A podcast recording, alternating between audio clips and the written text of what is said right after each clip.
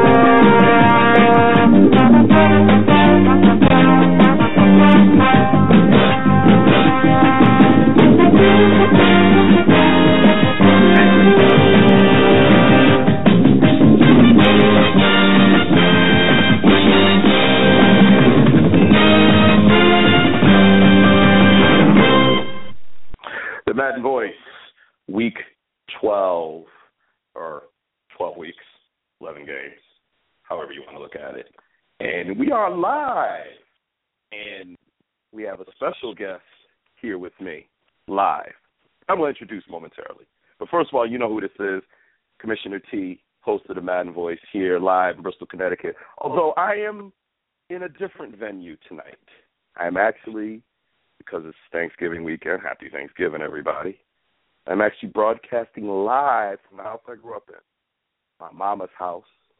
And I'm here in mama's basement where I've spent many, many, many a, a, a day, evening, hanging out and having a good time with family and friends.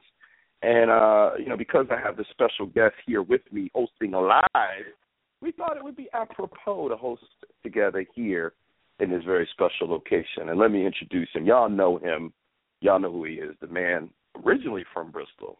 Now he lives in ATL. However, because it's Thanksgiving, he's back here in Bristol, and I happen to be looking right at him. My brother JB, welcome to the Madden Voice. Thank you, sir. Always good to be home. And this is a special Thanksgiving because we are, as you said, hosting together and hosting live from the basement in which we grew up in. And it is an absolute honor and pleasure to be here. It is, it is, and you know, just just because we can, you know, we are sitting here with a little libation, and uh, you know, I will I will make this one comment and then we'll get going. But you know, there's one person missing, and he would be sitting uh, to my right and to my brother's left, and uh, he's on our mind. And I'm just gonna leave it like that for now. We may touch on that again before the show's over. But anyway, we're still waiting on K Star and Dr. Train to join us. And uh, and and just as I say that, uh, let me go ahead and introduce one of the best Madden players in the world. The guy who, uh, you know, if you want to check him out, go to YouTube, uh, go to iTunes, Madden Nation Season Four. Uh, Ali Quick on Twitter. He can teach you how to play the game. Lives in Indianapolis. Big, big, huge Pittsburgh Steeler fan. And he's our co-host, K Star. Welcome to the Madden Voice. Happy to be here. How's everyone doing? K Star, how's it going?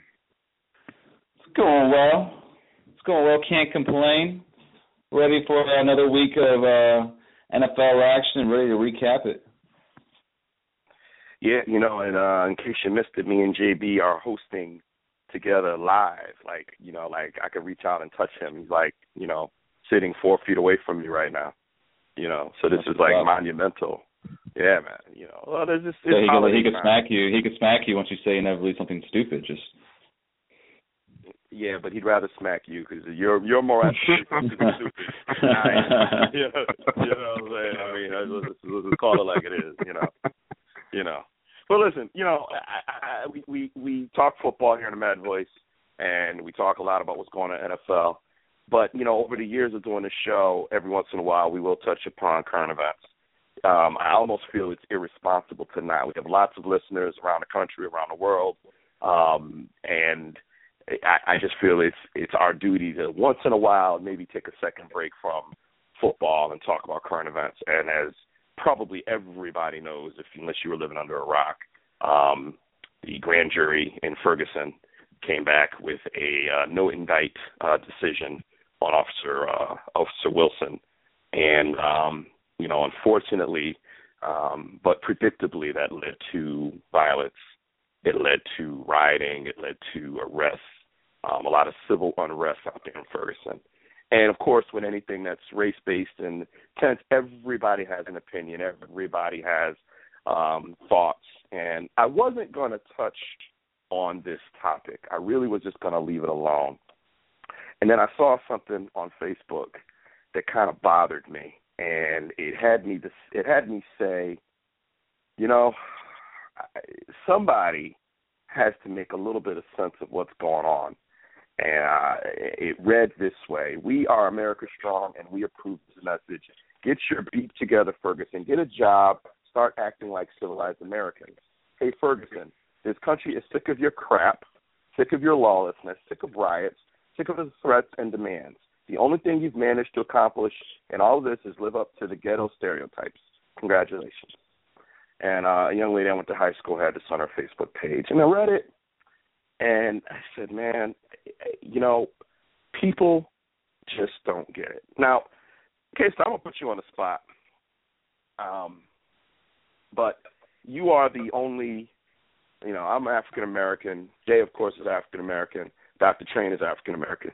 You are the only non-African American host. So as a as a white person, I'm just gonna be blunt because we brothers on the show. Okay, we don't see color on the show, but for this particular point, you now are not just K Star. You're a white guy. Okay, so as a white guy, what are your thoughts on not so much the verdict or the decision of not indicting, but the reaction of the general? I'm curious, you as a white person, where your thoughts are on it As far as like the rioting goes and the reaction? Yeah, just just, just in general. Yeah. Uh, it's I don't know, man. It's weird. It's all over the place. I really don't know what to think. I mean, I, I get a lot of people's frustration and anger. I guess it's more or less me seeing it being ineffectively displayed. Um, but I mean, at the same time, I, I, I get as much as I can, you know, the, uh, people's anger towards it. Um, mm. It's not it's not just uh, you know, necessarily black people there uh, mm-hmm. who are upset. It's also some, you know, people within the community, some, you know, white guys there. One of the uh, biggest proponents I saw was actually a white guy uh, giving it to uh, someone on CNN, but from the community.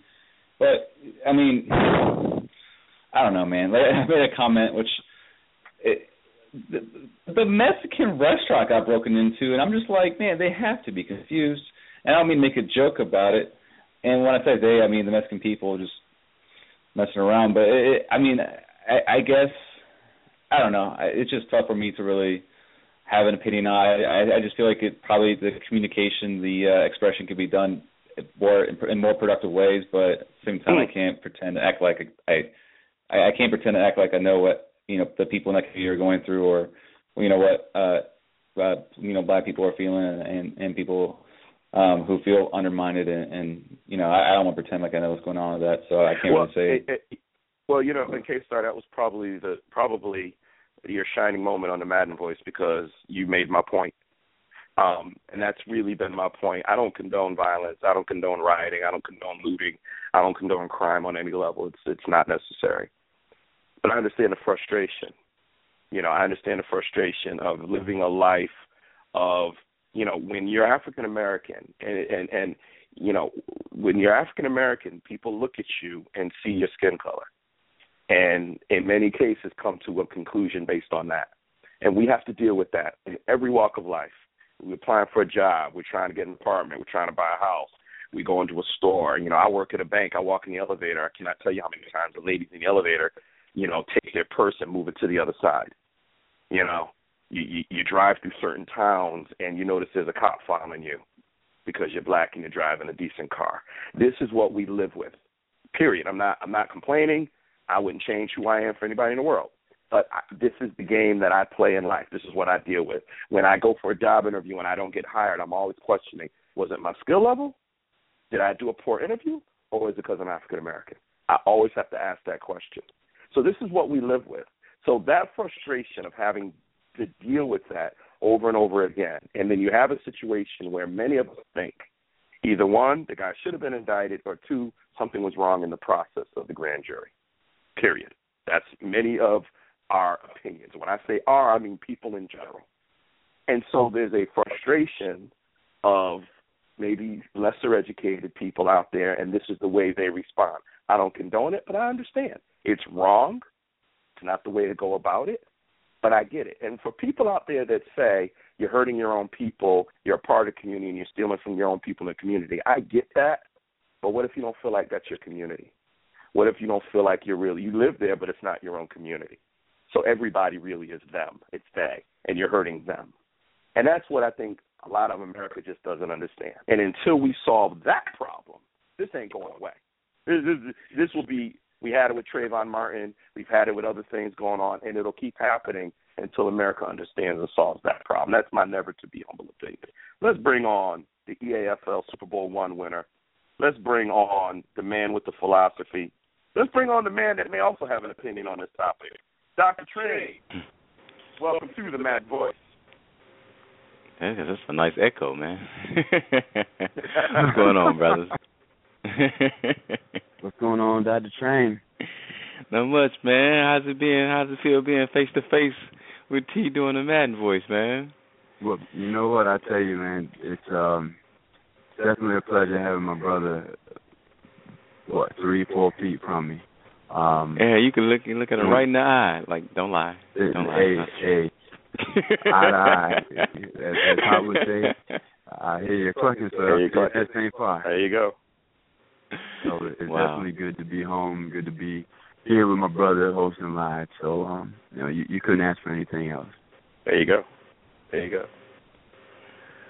So, you know, uh, uh, train. I, you know, I, I felt an obligation to at least quickly talk about Ferguson because it's such big news. Um, this is a form of media that we do, even though we focus on the NFL. And uh, even First Take today did a thing on it. You know, I mean, it, it just it's it's it's relevant. Um, Mhm. Any thoughts that you want to add? You don't have to, and there's no pressure here. I kind of put K Star on the spot, but actually K Star, I thought really shined with his comments by pretty much saying, I I I don't agree with the violence, but I I I understand the frustration, but I haven't had to go through what a lot of black people have to go through, so maybe I'm not really qualified to really comment and judge what's going on. And I respect that. I respect that from K Star. Um, um, you have any thoughts? Man, I don't. I don't. Uh, I have some. I guess the one thing I will share is that um, it's it's sad and somewhat uh somewhat a bit frightening that um um we're supposed to have a law enforcement that um supposed to serve and protect and that's not what they're doing and they're driven by their uh hatred. Some are, not all. It's just it's just unfortunate that some that work within law enforcement are driven uh to do things like this based on their hatred to another race. And um it it it it, it keeps me on alert for sure. Mm. it keeps me on alert for sure to uh you know when I get stopped, when I know there's no reason to stop me, I, I completely keep my cool as much as I possibly can because you just never know who you're dealing with. And um it's just un- and very unfortunate that we have a justice system that doesn't even recognize uh, racism is still still with us. Nice comments. JB, any thoughts?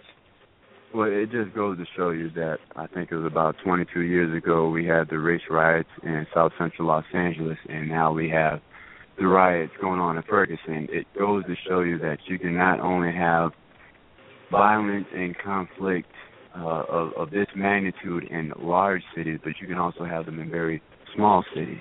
Uh, I think that's one point that people tend to overlook. That they think this is this is just a big city thing, and, and it's never going to come to small cities and towns and communities like us. No, it it will, and it can, and and it's happened now, and and that's that's what I guess for me personally heightens my level of sadness is that folks don't realize this can happen in any community. This is not just your big cities like Los Angeles or or uh uh, Dallas or even my my spot now, Atlanta. This is cities that can occur 50,000 people, 30,000 people. It doesn't matter.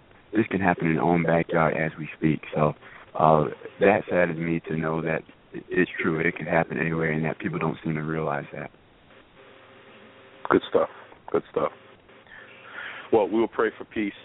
Um, but I am one that believes in change, and I think the process is broken. And um, you know, I hope that we can we can we can fix the process because it's broken. And I'll I'll leave it at that. Let's get on to some football now. Let's move on. Get on to some football now. So to honor the fact that JB is here live in Bristol, Connecticut, and for anybody out there that wants to call in, three four seven eight three eight nine five two five three four seven eight three eight nine five two five. Um, we're on Twitter at the Madden Voice, and you know I, I looked. There's a lot of new Twitter followers and uh, some stuff out there in Twitter land. So I wanna I wanna appreciate uh, everyone who's uh, been following us on Twitter and making some comments. Thank you very much.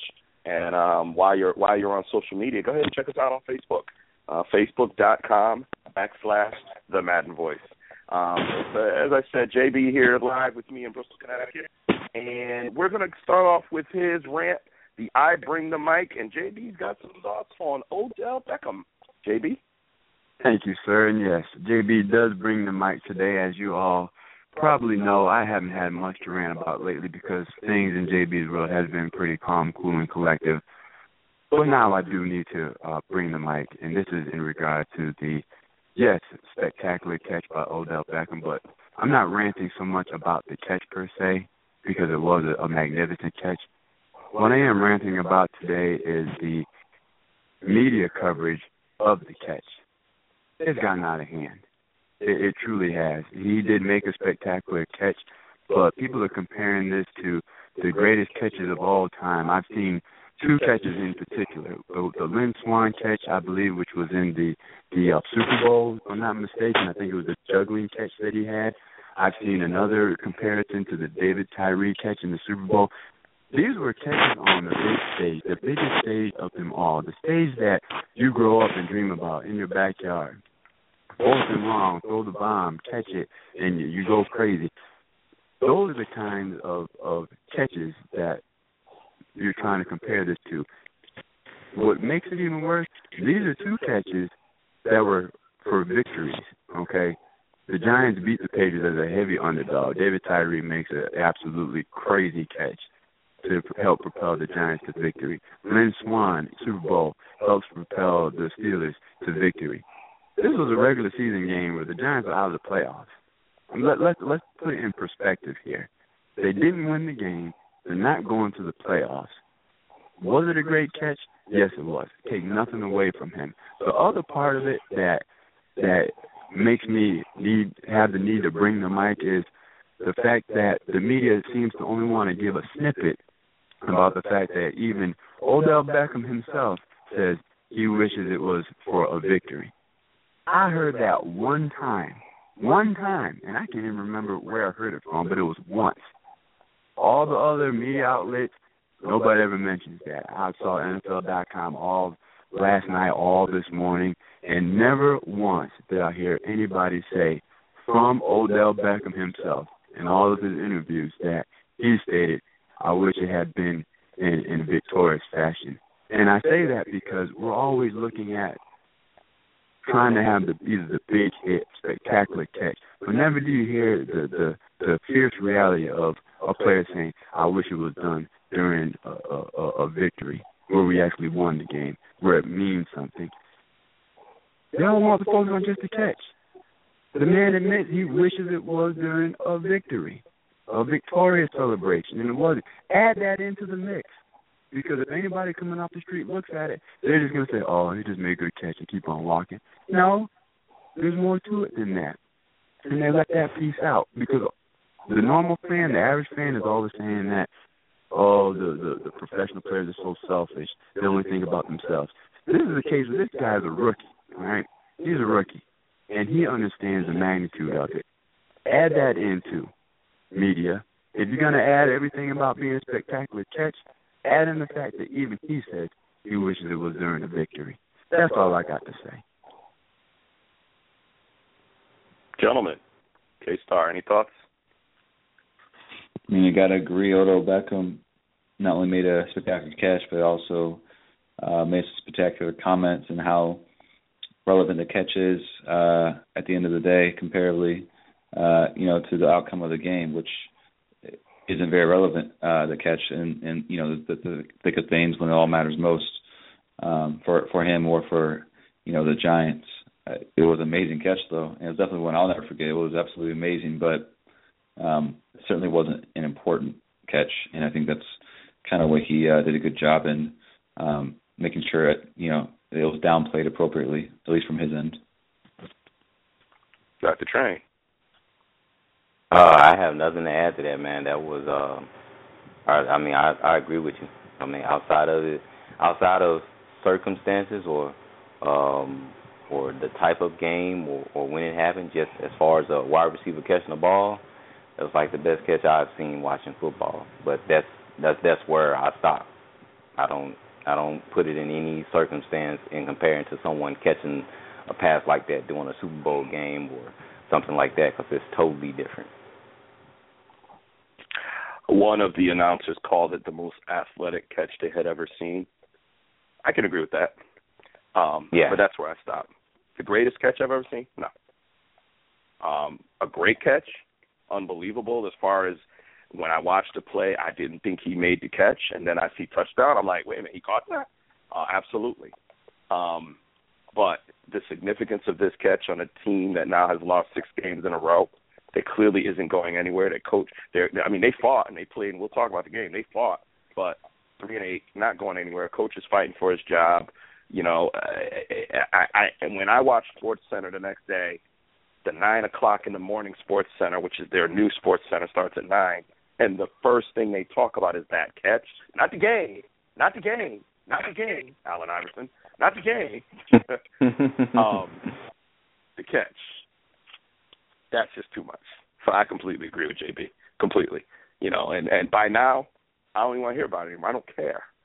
I, I don't care. It's on the. It's you know, it's Tuesday, and they're still talking about it. It's time to talk. You know, Bears won two in a row. Are they are they are they making a statement? You know, we got great games on Thanksgiving, Dallas and Philly, San Francisco and Seattle. You know, are the Patriots the team to beat? I mean, this is what we need to be. This is what we're going to be talking about.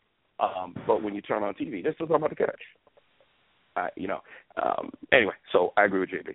So good way to start the show. Um, let's talk about last night's game. And um, yeah, I was wrong. Um, the Saints lost third home game in a row. Uh, I, I mean, you know, the question on the on on the on the table right now, Doctor Train, is are the Saints done? They've lost three straight at home. Are they done? Of course not. of course not. The Bucs are not done. Neither are the Panthers. So this is still wide open, man.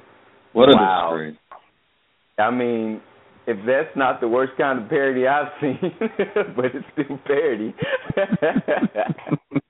then the only pair, it's ridiculous. It's just, it's so absurd. I look at it and I look at the AFC North and I just weep in comparison, just looking at the two. Yeah, it's like wow. absolutely. But no, no, D, it just it just isn't mathematically. I mean, they're tied, literally tied with for the division with Atlanta getting a tiebreaker because they won their first matchup. So with what's that five games left, somebody got to win it. you know what would be good is to roll right in, and I know K Star likes to do his bona fide or bona fide um, together, but you know what? It makes sense to roll right into K Star. Let's do your first one, K Star, because it makes sense. We're talking about how the Saints done? Um, it really is a dumb question because they're not done because of the division that they're in. Um, that, that you know, someone with a 500 or below 500 record, and we've seen this before with Seattle, won a division at seven and nine, so we've seen this before. Um, very well could win the division with a 500 or below 500 record. Um, and K Star has, I think, has an issue with this. So K Star, let's do the first bona fide or bona front on your list. Yeah, um, the playoff is going to be reformatted and restructured. That is absolutely bona fide. That is a thought put on paper, put on ink, put on the computer, text, whatever, and it needs to stick because this is ridiculous. This is embarrassing. You know, we saw Seattle win a uh, division game, a, a playoff game rather, hosting a playoff spot, like you said, at seven and nine. But at least, you know, it it led to something for Seattle, became a Super Bowl champion a couple of years later. I mean, now we can't forecast what a couple of years later will tell. What we can tell you, meanwhile, is that this this seeding is messed up, man. It's wrong. You're looking at this NFC, and from top to bottom, there are several good teams, several, but none of them reside in NFC South. Four and seven? Are you kidding me? Thir- at 36.4 win percentage, that's uh, it, it's absurd. The NFL really needs to look at this in the off season. I think they really should because this was a problem then. It's more of an issue now when there are or more deserving teams who will be left out of the playoffs. But not only that, but having to travel to an inferior team, to a team that necessarily didn't necessarily earn their spot uh, or their home field game. Um, and you know, it, it, uh, the division. You know, as far as winning the division, that's cool. They can get a playoff spot. I'm not trying to take that away from them, but the home game is a little much. They should be seated appropriately as the sixth seed. I think it looks it gets looked into, and again, fellas, is a bona fide statement, is a bona fide position to take that the playoff seedings need to be reformatted and restructured um, using this year as a very shiny example as to why. All right, so let me just make sure I understand what you're saying. You're saying, let's just say right now the Falcons are winning the division. So you're saying right, right now the Falcons should go to the playoffs because they won the division, but they should not get a fourth seed and a home game because of their record. They should they should get a six seed. Correct. And so you would replace them with a team that didn't win their division but had a better record. Right. I don't know. Dr. Train, what do you think? Uh, that's uh, yeah, I, I would call that bona fide if that's the exact change that you want to make. Yeah, I, I would, I, I would, I would call that call that bona fide for a change. I wouldn't mind seeing that. JB? I guess I may be in the minority. So I'm gonna say bona front, and this is why. If this was the NFL or NBA, and we were talking about the Eastern Conference and the Western Conference, uh, with how bad the Eastern Conference is in the NBA, I'd, I'd be more apt to do so. But here in the NFL, where you have four divisions per conference, and this is really has been an anomaly of sorts. This is not something I see as a trend. I would chalk it up as such and not change it. I don't know how how many times a team that's won a division with a sub 500 record has occurred, but I'm going to just go on a limb and assume that it's happened very few times, if ever at all. So to change it right now abruptly just because of what's going on in the NFC South right now would be a little too quick of a hair trigger for me. So I would keep it as is. Okay. Um, I think the danger in making the change is you're, you're telling the division champion that they are now playing a road game, and you're replacing them with a wild card team that had a better record. Um, but you know, let's take a look and see how this plays out because right now in the NFC, you've got Cardinals, Packers, Eagles, Seahawks. Right? Nope, not Seahawks. Cardinals, Packers, Eagles, Lions, and then you've got Cowboys. Right, wait a minute. Help me out here. Cardinals, Pack, not Lions, because Lions are in the same division. Cardinals, Packers, Eagles. So you're saying, um, and, and so the way this would work out in real life is Cardinals are the number one seed, Packers number two seed, Eagles number three seed, um, Seahawks. I'm sorry, no, not Seahawks. I keep saying Seahawks.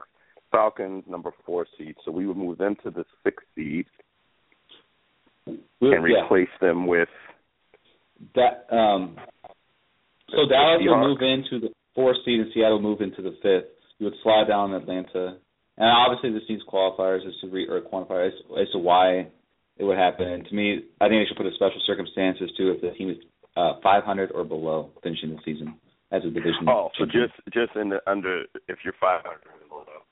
I mean, yeah, yeah. um, I don't know. I you know I think when you have a system and you start messing with the system, you create more problems, potentially unforeseen problems. Um, you know, you know, if they win the division, they win the division, and if they're a weak team, then they're gonna get they're gonna get beat. You know, simple as that. Um, you know, they're they're it's gonna not get overhaul, a, though with that with that qualifier. I mean, it, because you know, like like you guys pointed out, it, it is a rare occurrence. So if you do put that you know qualifier of okay, well if you're 500 as division champion or below, you know that's when you forfeit, um, or, or you slide back down into the seedings as like a six seed. I wouldn't it wouldn't happen much. It wouldn't happen much anyway. I, No, I wouldn't wouldn't even put a qualifier on it. I just I just say your division, winning your division, automatically gets you into the playoffs. Yeah. Or that. yeah, but then okay, so winning your division gets you in the playoffs, and then how do you do the seeding? The seeding based on record. So But then you got eight games where you've played divisional games, and then the other eight, eight games are outside of your division. I mean, so and the whole tiebreaker system goes out the window now. right. You have six. I mean, You have six divisional games. Six divisional games, right? But you know, divisional games are tiebreakers. So now, you know, you have to come up with a whole new tiebreaker system. I don't. I don't. I don't think you would. The tiebreaker system system would still still stand. It, it would stand. It stands for division champions. So you're saying use the same. So what happens when you have, um, you know, we've got three teams in the, in the NFC at eight and three. You can Yeah, the uh, tiebreaker. you do conference record, first- conference record, and head to head. Yeah, head to head is always first, and then conference Yeah. record. That's that's even now. So the tiebreakers don't change. Or you, or, or basically, you win your division, you get a you you you automatically get a seat in the playoffs. If you fall within a wild card, you know you, you except for now the seeding will be based on record once you once you've gotten in, and that determines who gets the home game. Yeah, but the way you're saying it, so between Dallas and the Packers, who's because right now they're both eight and three. So you have the Eagles at eight and three. They have So see. I, I um, think I'm look, I'm look, I'm looking at it real quick. It, I'm looking at it real quick. It's because Green Bay has the better conference record.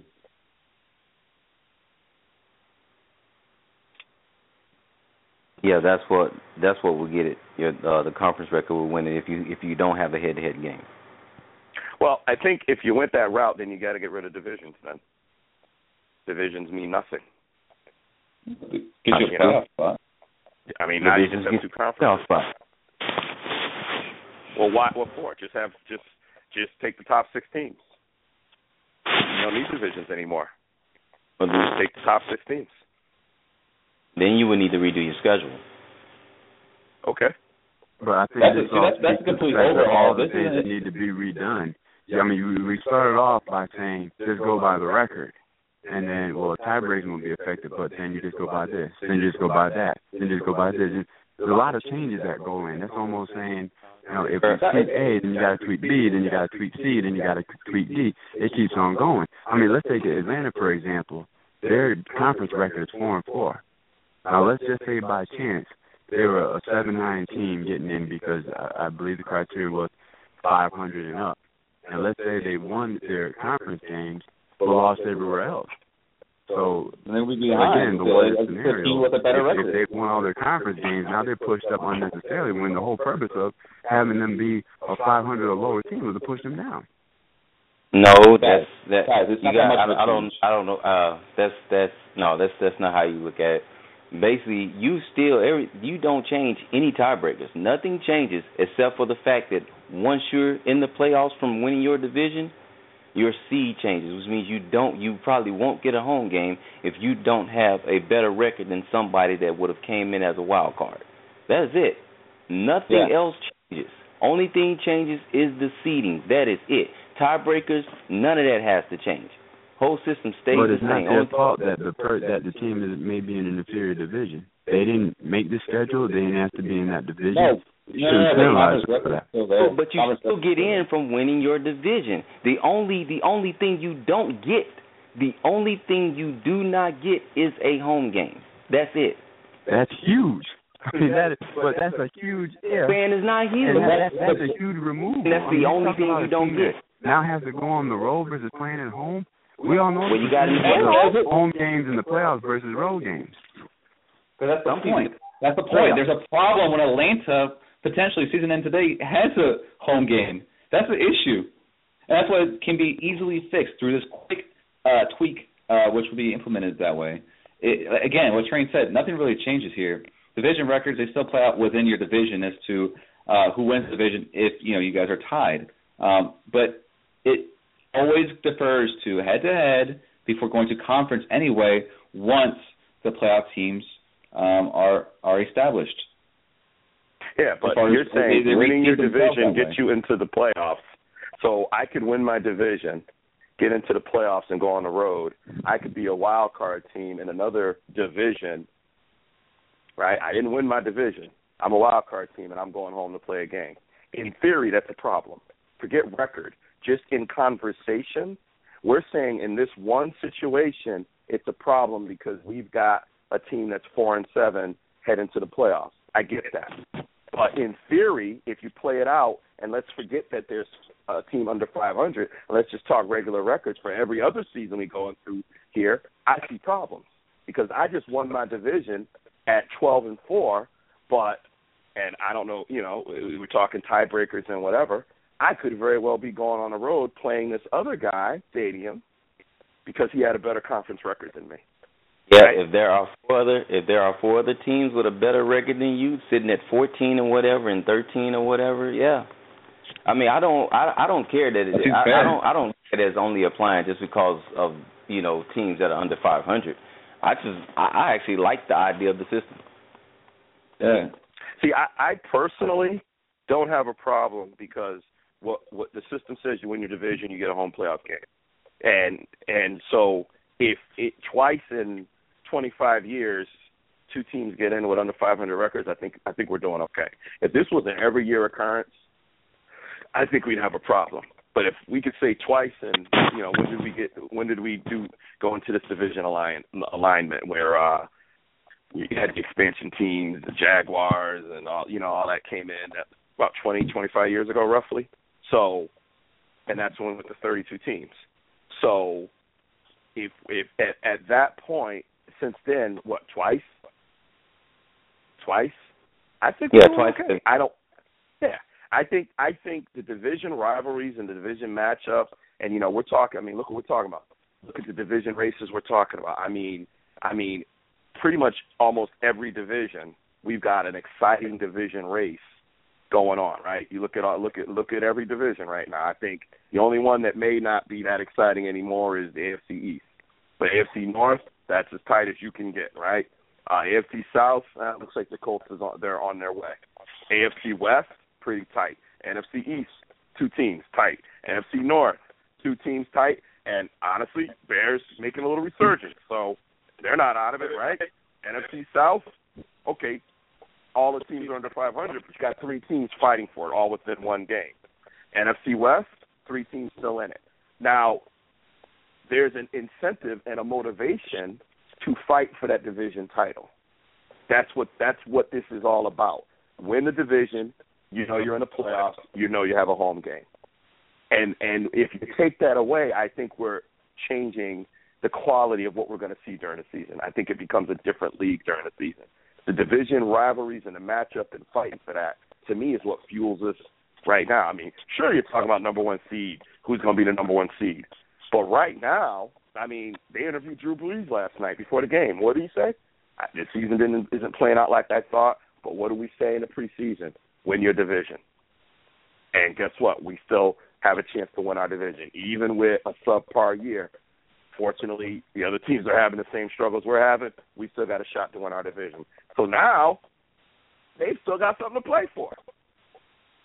You know, we've got what probably 26 teams that still have something to play for because of the division alignment. Take that away, now all of a sudden maybe we've got 18 teams that have something to play for. Now all of a sudden it's not the same NFL. So I, I don't. I, I don't. Saying. Well, not to mention playing at home as your first game in the playoffs. I, I can't stress that enough. And I wish I had a chance again to back it up. But playing at home in the playoffs is a big deal. And I, and I think playing in the playoffs is a big deal. Would take away. I, I disagree that it would take away the fight because the one the one the main thing that, that winning the division guarantees is you in the playoffs. Playoffs. Absolutely. And I, I, it's a I, I chance disagree for the with actually fight of any team Yeah. trying to trying to get there. Yeah, but but but I agree with Jay. Winning the division gets you in the playoffs. Now winning division gets you a home de- home game. When you're when you're Atlanta and normally New Orleans, that home game is everything. That you you, you know be, before these last three games, New Orleans was pretty much unbeatable at home. Now all of a sudden they're not they're beatable. Okay, I get that. But in general, that home game was everything. I mean, and and th- that that matters. That means something. You know, Atlanta is pretty tough at home. That means something. You know, and I think you take that away, and I do think it changes the motivation. They're still going to fight.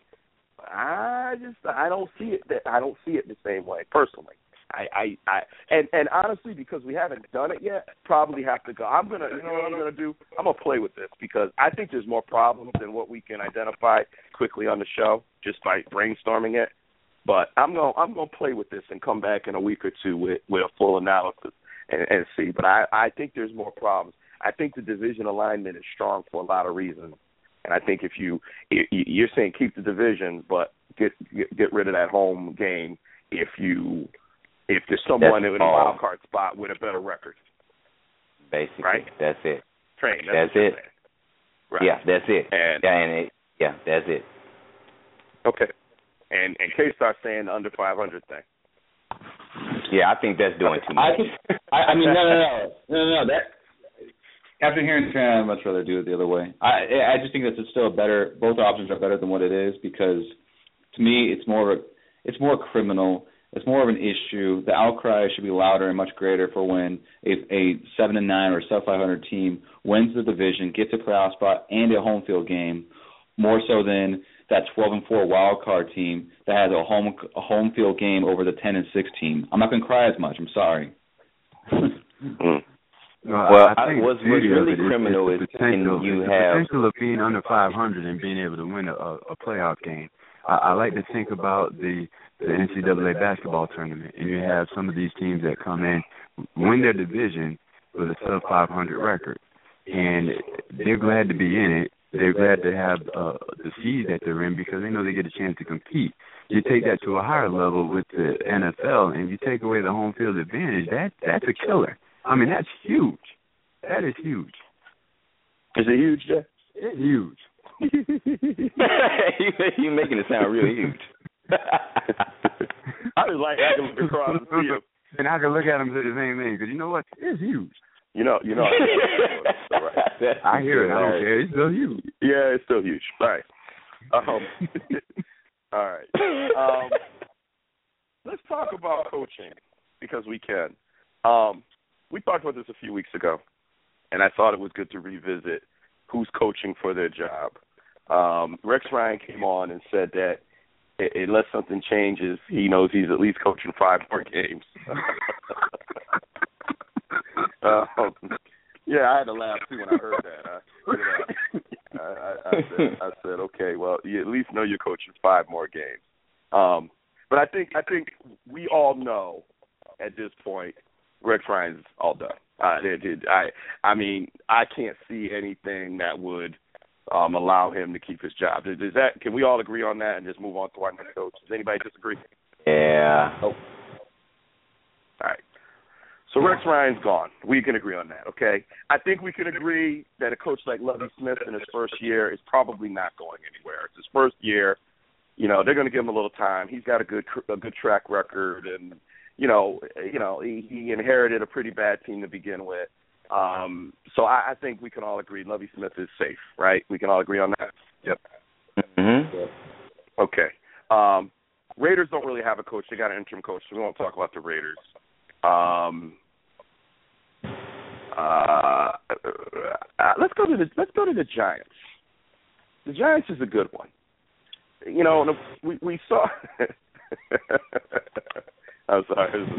I know what you're laughing at. Oh yeah, that's a good one. They're like Jelly. Well, Jelly's a good one. All right, sorry guys. Um, let's let's talk about the Giants. Um, now let's be honest. The Giants fought Sunday night. They really did. I was impressed. I gotta say, if if, if we if we you know did MVPs for teams that lost, I was thoroughly impressed with the Giants fight. They went out there and had a good game plan against the Cowboys. Had the Cowboys reeling. Cowboys were a little rusty after not playing for a couple of weeks, and um, I was very I was that was not the team I expected to see. Um, but that said, they still lost, and they, they they've lost six in a row. Um, Train, I'll start with you. You know the NFC pretty well. What do you think? You know, is Coughlin, two-time Super Bowl champ, is coaching for his job? Um, I I think it's a possibility that he still is, but then again, you know, I, I do have a bit of change of heart from when we talked about this maybe like a week ago, and uh, I would possibly give him one more year. I mean, there's something that they're missing, but I can't quite put my finger on it. But I would possibly give him one more year. Okay. K Star, what do you think? Yeah, I would give it another year. The team hasn't quit at all. They have, a, you know, some young players. I mean, obviously everyone knows Odell Beckham, but they looked pretty good last uh, on Sunday night. I think a lot of it had to do with Rashad Jennings coming back. They were without him for a great portion of the season. Um, so I would give it another year, give Eli another year. I mean, they also had a new coordinator this year um, offensively, so it took a little time for them to mesh at the beginning of the year anyway. So again, I would give it another year. JB. Yeah, last week I had mentioned that it's probably time to blow them up, but after after seeing the way they fought in the uh, Sunday night game, you know, I'm, I, I guess I've had a, a change of heart. I do know that last year I thought he was playing for or, or coaching for his his job, and we all said one more year, and this was that last year of that one more year. Having Victor Cruz gone for the majority of the season and seeing the the emergence of, of Beckham, if they can do something with the offensive line and get a pass rush, this might be a formidable team. So, I, I guess I'd be inclined to say give him another year also. Yeah, I even went on Facebook after seeing their fight. I mean, for me, when a team still fights for their coach, that says a lot. This team is still fighting. They're fighting for their jobs. They're fighting for their coach. Um, they went in there and and wanted to beat the Cowboys, and that's a good sign. So I think um, they've had a lot of injuries. They've had you know some stuff. Um, when you have a, a probably a Hall of Fame coach, um, two-time Super Bowl champion uh, quarterback um, under this coach, I say give him another year. And knowing the Giant organization, um, I, I, they, they they're not knee jerk. They're not knee jerk. The ownership there is not knee jerk. They're more of a deliberate. We're going to think things out. I think they're going to come back to the same conclusion. This team is still playing for this coach. Our job, you know, Reese and these guys, their job is to go ahead and get them some players. And you know, um, you know, you see Beckham and Cruz weren't really on the field much this year.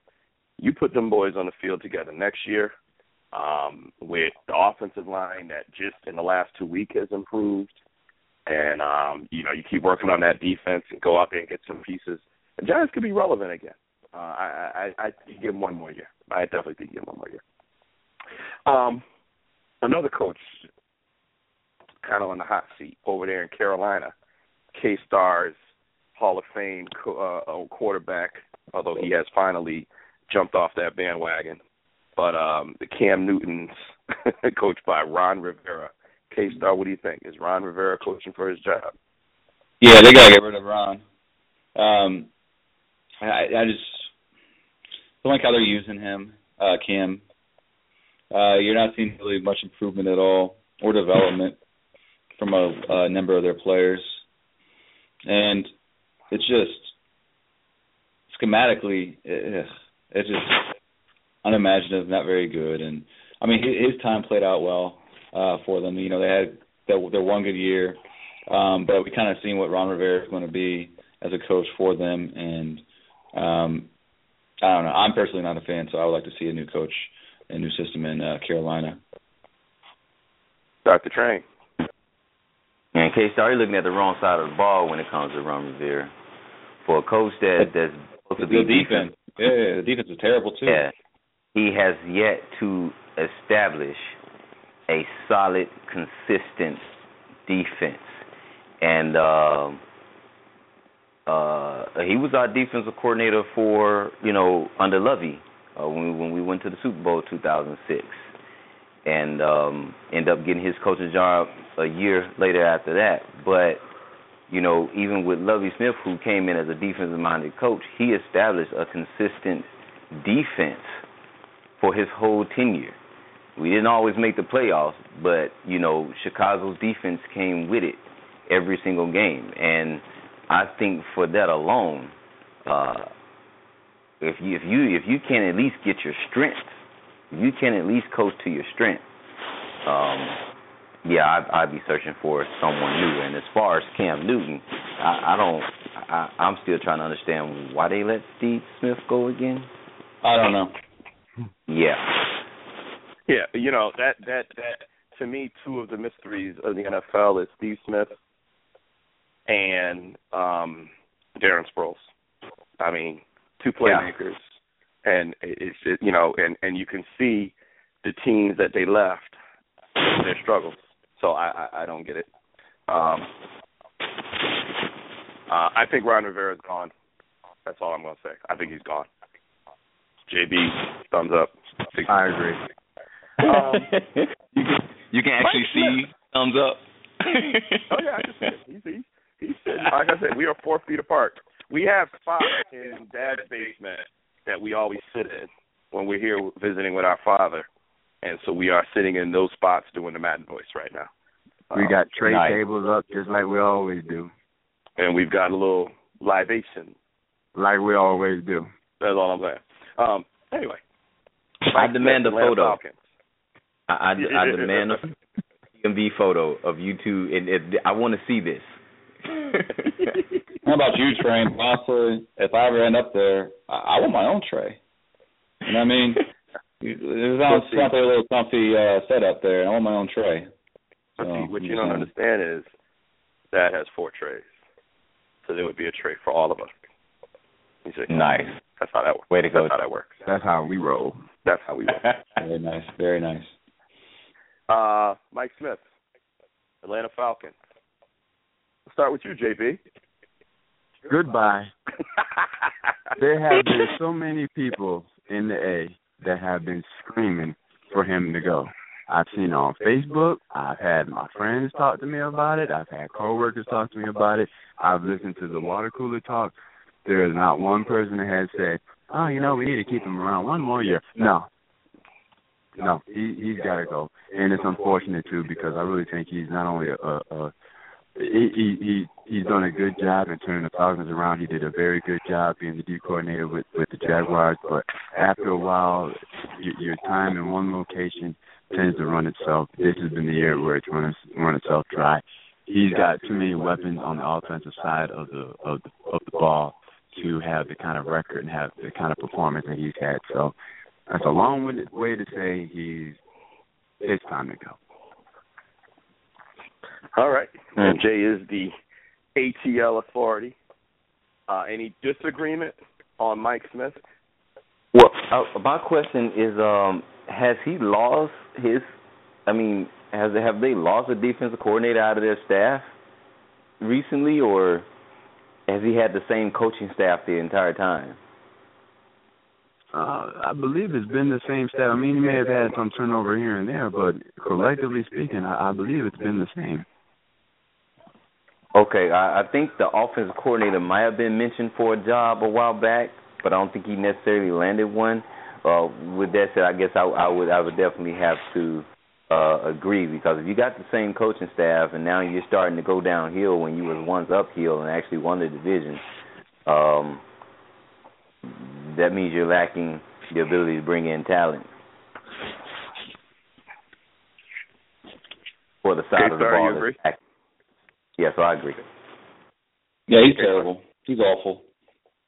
Uh, Mike Smith, he's been there for a very long time in Atlanta, and he's just has had so many questionable moves, decisions over the past couple of years. And you don't really see that team getting any better. you see them kind of just staying in the middle of the pack, and I think they peaked uh, under that staff and regime um, under the NFC when they uh, lost to the Niners, and I believe the NFC Championship game um, or uh, whatever game it was when they had a very good season and had home field uh, advantage. And then before um, uh, he speaks, I'm, I'm doing a little bit of research because I, in the back of my mind, someone told me that they did make a switch, and it was in 2011 where uh, it looks like their offensive coordinator Mike Mularkey had taken the job at Jacksonville. We all know how that went. And then his defensive coordinator Brian VanGorder, he took a job uh, at Auburn University. So there there was a little bit of turnover, but collectively speaking, there hasn't been a, a complete overhaul that one would think. Hmm. I'll I mean, say that's. this. I was just. I was just thinking that that could be definitely why the defense is struggling. I don't know. Uh, Normally you in promote 2011, the- though. Yeah. It's time for a new coach in Atlanta. Simple as that. You know, they had the hard knocks this year and all of that, and where, where is it getting them? It, thank God that they're, um, you know, in a weak division. But beyond that, you know, and, and, and let me remind you guys of something. Hello? You play to win the game. You don't play to just play it. That's the great thing about sports. You play to win. And I don't care if you don't have any wins. You go play to win. When you start telling me it doesn't matter, then retire. Get out. Yeah. Um, yeah. They should go. Um, Dr. Train, a couple weeks ago we had a, some really harsh words for your Bears. Gave up what was it, two fifty burgers in a row, if I remember. Yeah. Yeah. Um, but there, there's a there's a slight resurgence over there in Chicago, five and six now. Um, Mm. You know, and and you you you led the campaign for some changes in Chicago and harsh words. What are your thoughts now, two wins later? You still feel the same way? Is it fool's gold, or do you think that um, maybe maybe your team can, uh, you know, what, what do you think? Is Trestman should Trestman be on the hot seat, or do you think there's some hope? Uh, the the Bears have provided a little bit of hope. I mean, right now every game is a playoff game. Um, you know, I keep up with them on the Tribune and, and found out that uh, the defense had a players only meeting. Um, I'm assuming they got some productivity out of that because they played better as a unit since then. Um, but we also haven't had the caliber of opponents that we've had prior to them sucking. So, um, I, I I would say there's a little bit of hope right now. It's just it's just game by game. I mean, as long as they're in the picture, Okay. and and and, and then I even found out uh, after this at the halftime of the Tampa Bay game, we was down ten to nothing. Uh, from what I understand, from what I've read, uh, Trestman actually gave a speech that was uh, different from the norm, one that had a little bit more fire and festivity behind it. So the players came out different. So maybe he's taking a different tone. I would I would hope so, because we don't need to be cuddling grown men to play real football. There you go. Okay. Last team I'm going to ask about. I'm going to start off with K Star. This team might surprise you, but I'm curious. Um, the last couple of weeks, there's been even more dissension than normal in Washington, and the feeling in the media is that RG3 is Dan Snyder's boy, and maybe Jay Gruden feels differently, and that's why there's some tension there. RG3 has certainly not played uh, and, and frankly, uh, you know, we could really get into a whole RG3 discussion because at this point, RG3 has played more pedestrian in his career than he has played great. Um, so I don't even know if I want to say he hasn't played to an RG3 level. I'm wondering if there even is an RG3 level. Uh, could he could he really just be um, not that good of an NFL quarterback at this point? Um, I guess that would be a, a separate discussion. But there's a lot of people that feel that maybe Jay Gruden would go in another direction. Maybe Jay Gruden wants to ride Colt McCoy a little bit, and and is limited in his ability to be able to do that um, because of Dan Snyder and because of what Washington gave up to go and get RG3, and now Dan wants to make sure that they ride RG3 as much as possible. So that said, I'll start with K-Star. With all of this in the air, could the rubber meet the road and maybe at the end of this year, Daniel Snyder says, you know what? I need to go get another coach that can do something with RG3 because he he's he's our franchise, and Jay couldn't get it done. He's not the guy. We're going to go out and get somebody else. Is that possible? It's certainly possible, especially when Dan Snyder is the owner. Uh, he's fired coaches before after one season in Washington, um, so it wouldn't be the first time. And you got to consider what he has invested in RG3 is far greater than what he has invested in Gruden. And I mean, either way, something's going to have to change because RG3 looks not even startable. Um, he looks awful. He looks like the worst quarterback in the league. And mechanically, he's flawed. Uh, and you know, if that offense doesn't fit him at all, if that offense doesn't fit him at all, or maybe the coaching staff doesn't fit him at all, this is um, another coaching staff that somehow has uh, uh, got run over by the RG3 hype train, and, and, and Dan Snyder had sided with RG3. So it wouldn't surprise me if it happened again. Um, you actually see Kyle Shanahan doing quite uh, a, a, an impressive job in Cleveland right now as a coordinator. So you have to wonder, is it really uh, the coaching staffs, or is it, you know, again, like you said, just who RG3 is as an NFL quarterback? Dr. Train, your thoughts? Um, I think there may be a possibility of um, Dan Snyder getting in the way, considering that they, you know, pretty much sold the farm to to get RG three, and if if it doesn't pan, of course, it doesn't look like it's panning out. Um, it's a setback for the team. It's kind of disappointing because, uh, um, you know, people kept talking about when you know, analysts kept saying the offense that he was in with Mike Shanahan was getting him hurt. It was getting putting him in danger. But at the same time, it was it was the strength of his game. He stayed mobile. He stayed on the move. All he had to do was learn how to get down or go out of bounds. I tried to get every single yard, uh, and he pretty much would have stayed healthy, in my opinion. Uh, and now trying to stand in there and be a pocket passing quarterback, which he isn't, uh, he looks horrible. He really looks horrible, and his offense isn't doing him any favors. And and he, since he came back from injury too soon last season, you know he gave himself another setback, a blow to his confidence. So, yeah. Okay. Uh, uh, that's not, you know, I wouldn't consider that Jay Gruden. He needs, he's trying to have a team that wins. Let him get his guy. JV? No, I, I think we've already hit the nail on the head with the fact that they gave up the farm to get RG three, and, and the fact that you've got an owner that's heavily involved in his team with deep pockets. I don't see it out of the realm of possibility of replacing Jay Gruden with another coach to get RG three back on track the way it was in his rookie season, and also at the same time keep him healthy. So, uh, is it is it within reason and within possibility? Absolutely. I think I agree with all of you, but something tells me that Dan Snyder is going to get sick of being the worst team in the NFC. Uh, I'm sorry, the worst team in NFC East. And the reason I say this is because clearly at this point, if you were to say Dallas and Philly are probably going to the playoffs. I don't think too many people would doubt that. One of them is going to win the division, and one of them is going to win the wild card. At this point, that's the way it's looking. They're going to beat each other up a little bit, probably split. Dallas has a good shot of winning at home. I think Philly has a good shot of winning at home. Probably split and probably be one game apart. One of them will get to maybe 11 and 5, 10 and 6, 12 and 4, 11 and 5, something like that.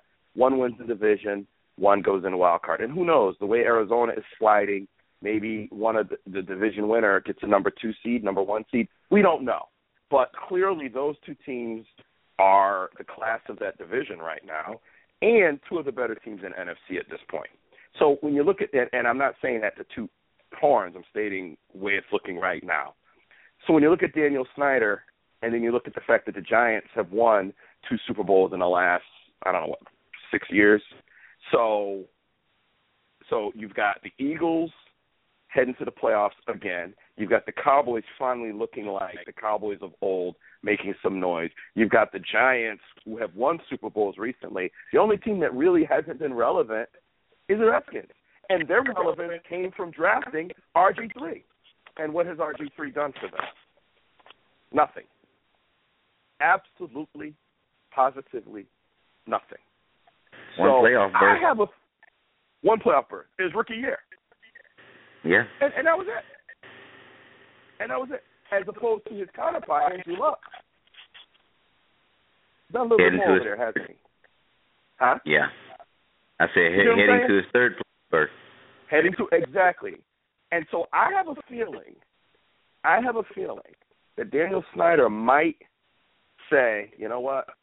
If Jay Gruden, who comes from a coaching tree that understands quarterbacks, can't get RG3 to be what we need him to be, then we need to reevaluate this whole thing. We need to we maybe not necessarily the term blow it up always comes up. Maybe not blow this thing up. But I think he may because we're talking about a guy that's got a name now. And yeah, a lot of it is because of his brother.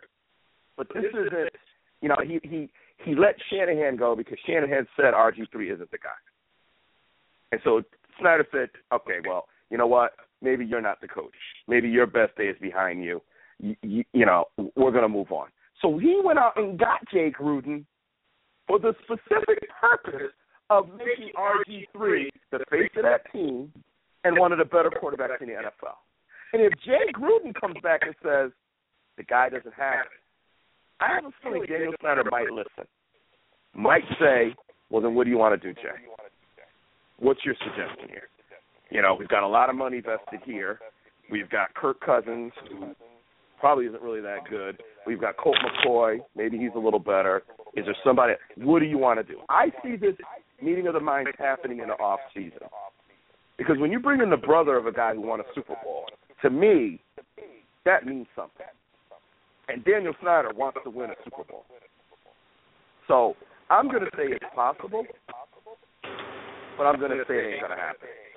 We're going to see Jay Gruden back next year, and either they're going to revise how they play RG3 in a way that Jay Gruden thinks is effective, or there'll be another starting quarterback in Washington. And that's my opinion, and I'm sticking to it. All right. Mhm. So we already know that DeMarco Murray is leading NFL in rushing.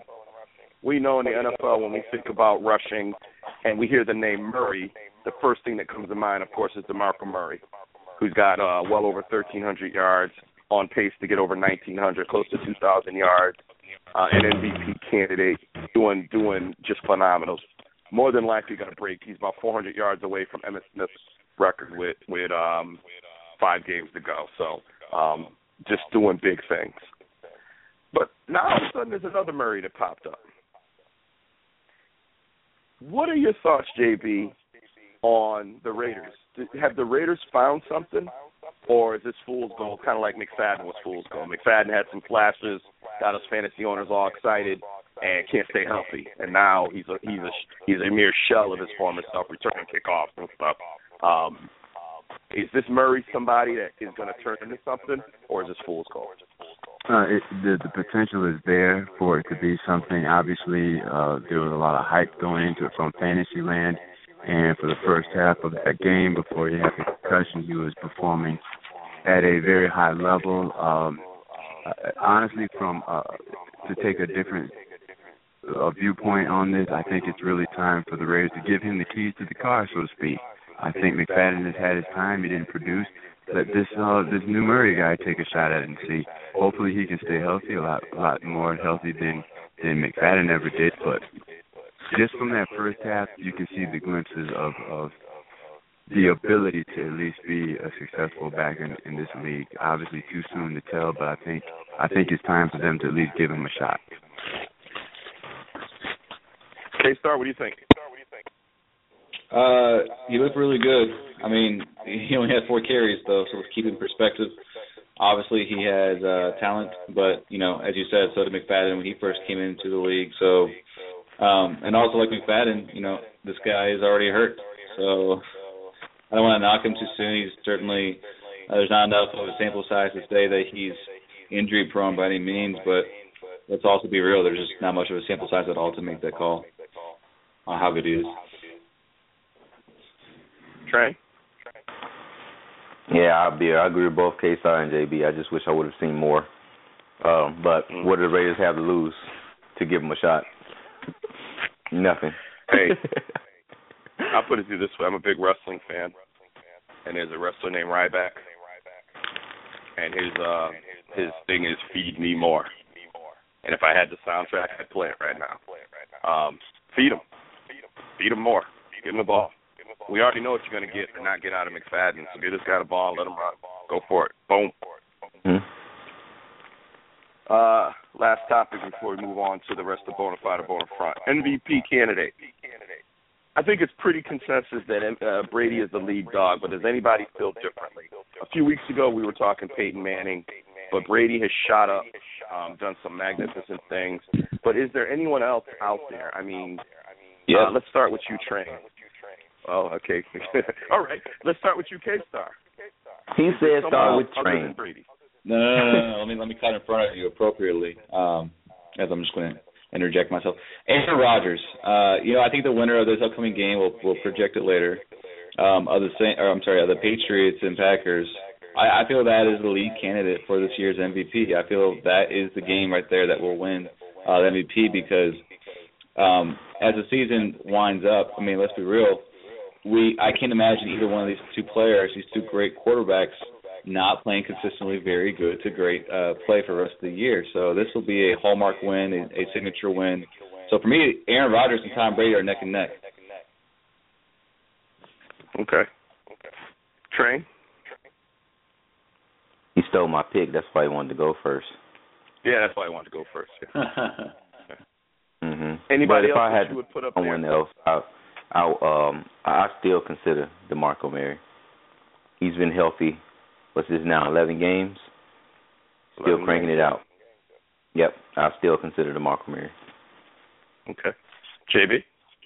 You know, honestly, I was thinking the same thing. Uh, I think his name has to be in the discussion just because of all the prior years where the Cowboys really needed to have a running game, and now he supplied that. And look what they're doing. Uh, you also have to throw Aaron Rodgers in the mix as well. I mean, look look at what has occurred since we had the whole relax quote. I mean, they've gone on an absolute tear. Um, so between those three, I think is is those three are the ones that are really up for discussion for MVP. Thirty and three, dude. Thirty and three. God. Who's thirty and three? I, I missed that. Aaron Rodgers, thirty touchdowns, three interceptions. Oh, oh, oh, gotcha. Um, That's I, crazy. I don't disagree with Tom Brady. I don't disagree with Aaron Rodgers at all. Um, but now it's time for the omniscient one, the NFL Oracle, to take over and throw in a new name that has not been added to the mix. Uh oh. And it's time that this name be added to the mix. It's time. Everyone wants to talk about DeMarco Murray. Everybody wants to talk about 1,300 yards and and, and No. what he's done to resurge the Dallas Cowboys. the Cowboys would be nowhere without Tony Romo this year.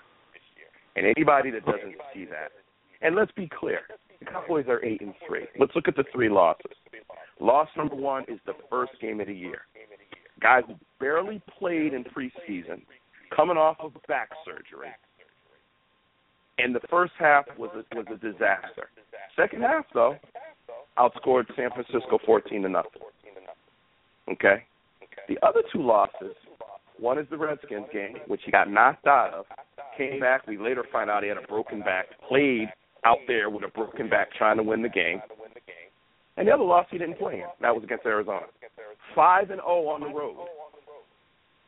All Tony Romo. Five and zero on the road. All Tony Romo. Okay. There's no other team that even has one road loss Every other team, including Green Bay, including New England, has at least two road losses. Dallas, five and zero on the road. Tony Romo. If you don't think Tony Romo is what makes that engine go, then you need to watch the last couple of games. You need to watch the game where DeMarco Murray runs for 122 yards, but why does Dallas win that game? Because Tony Romo brings him down on another, his 27th since 2007 game-winning drive. Flawless. Now, I'm not going to take anything away from the offensive line. I'm not going to take anything away from from DeMarco Murray. Okay, all of it works together. But at the same time, without we saw what happened with DeMarco Murray, with that offensive line and Brandon Weeden. We saw what happened in Arizona. And the only reason that team went into the fourth quarter with a chance to win is because of all the other players on that team. But without Tony Romo, that game that game ends up being a 28-17 game. And really, that last touchdown was just them in prevent defense. It really was a 28-10 game. So anybody who doesn't understand the engine called the Dallas Cowboys runs because of Tony Romo. When you do not have the threat of Romo back there, then you have a case where DeMarco Murray gets 19 carries for 79 yards against a very good Arizona defense and a loss. Because there's no threat that that quarterback's going to scramble out and make the plays that we see Tony Romo do time and time and time again. The guy is playing on another level for him and a level very close to what we're seeing Tom Brady and Aaron Rodgers do. He's not I, I will admit I would put him third behind both of them right now. But I would put him ahead of DeMarco Murray.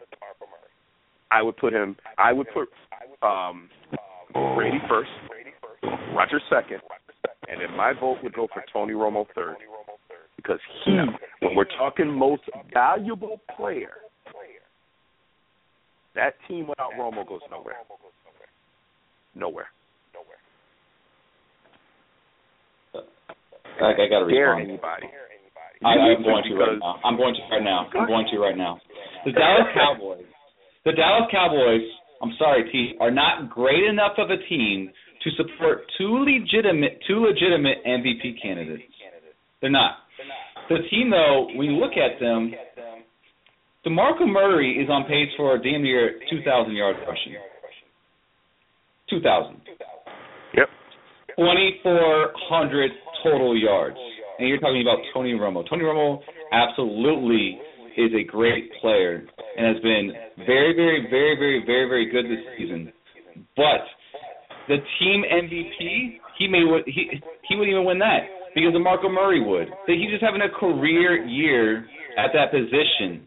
This is going to be one of the uh, you know top ten greatest running back seasons we may have ever seen when it's all said and done. So, if so, so let me let me healthy. let me let me just let me just shut you down real quick because you don't know what you're talking about.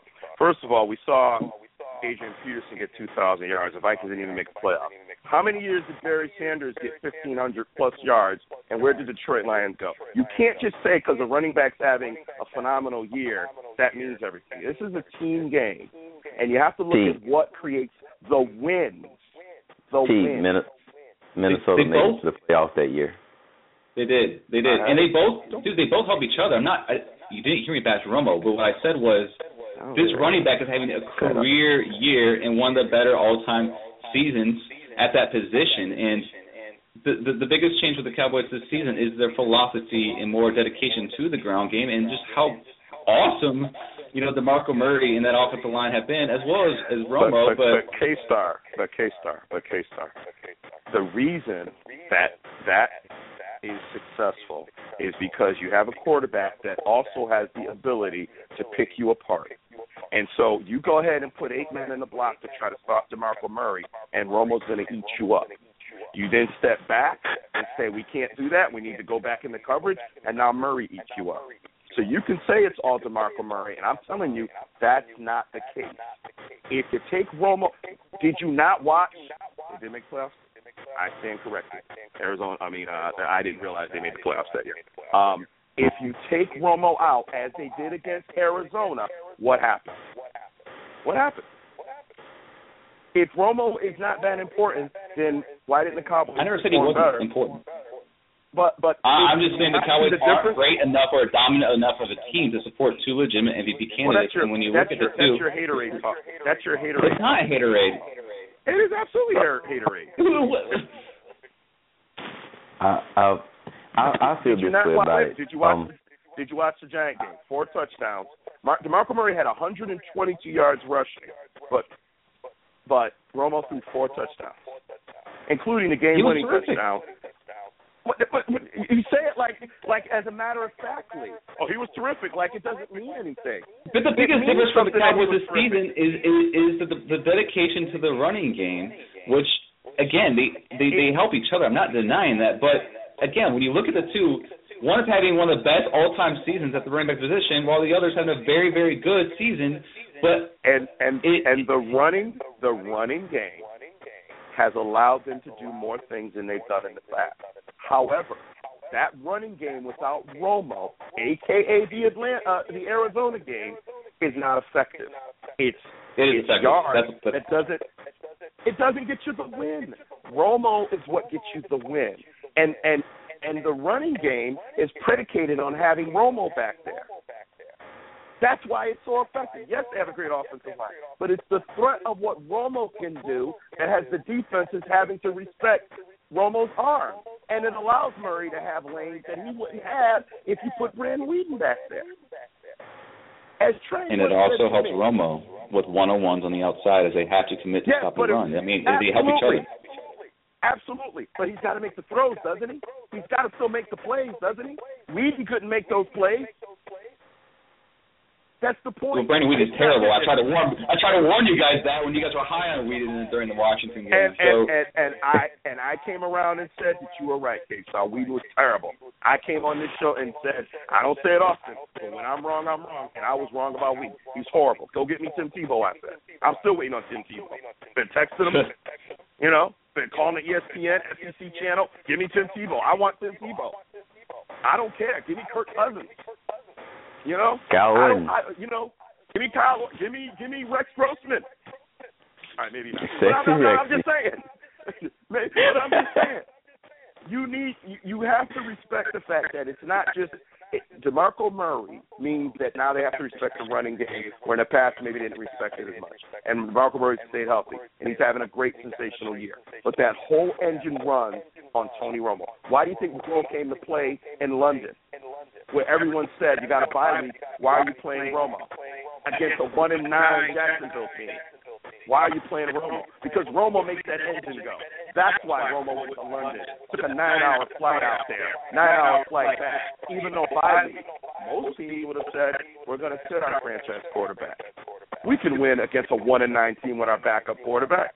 No, no, we couldn't. Because as great as Demarco Murray is, without the threat of a solid passing game, Demarco Murray isn't going very far. His yards will not get a win. And that's what we saw against Arizona. I would love, and maybe we'll see in the postseason, to see Dallas against Arizona again.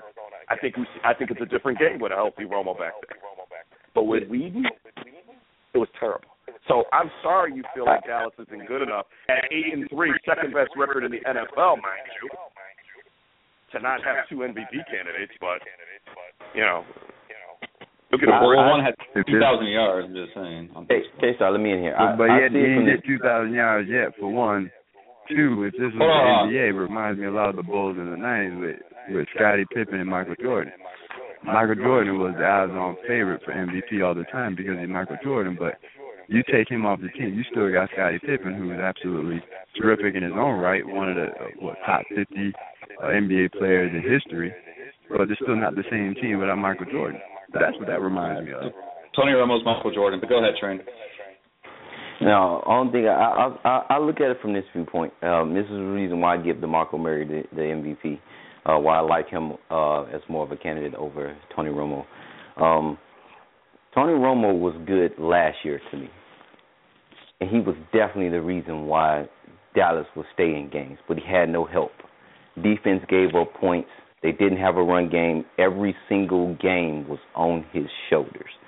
Uh, T, I do agree with you that he is definitely able to play better this season, but he is able to play better because they do have a run game, so it takes pressure off him. And he still has his same abilities to win games the way he did last season. He can take you down for game winning drives, and I definitely get that. But I just feel the difference maker, the difference in the team, is their ability to run the ball, and it takes that much more pressure off of Romo to uh, to perform and to you know win games. So I I, Okay. I definitely give it to the Marco So- Murray. Let me re- let me respond this way.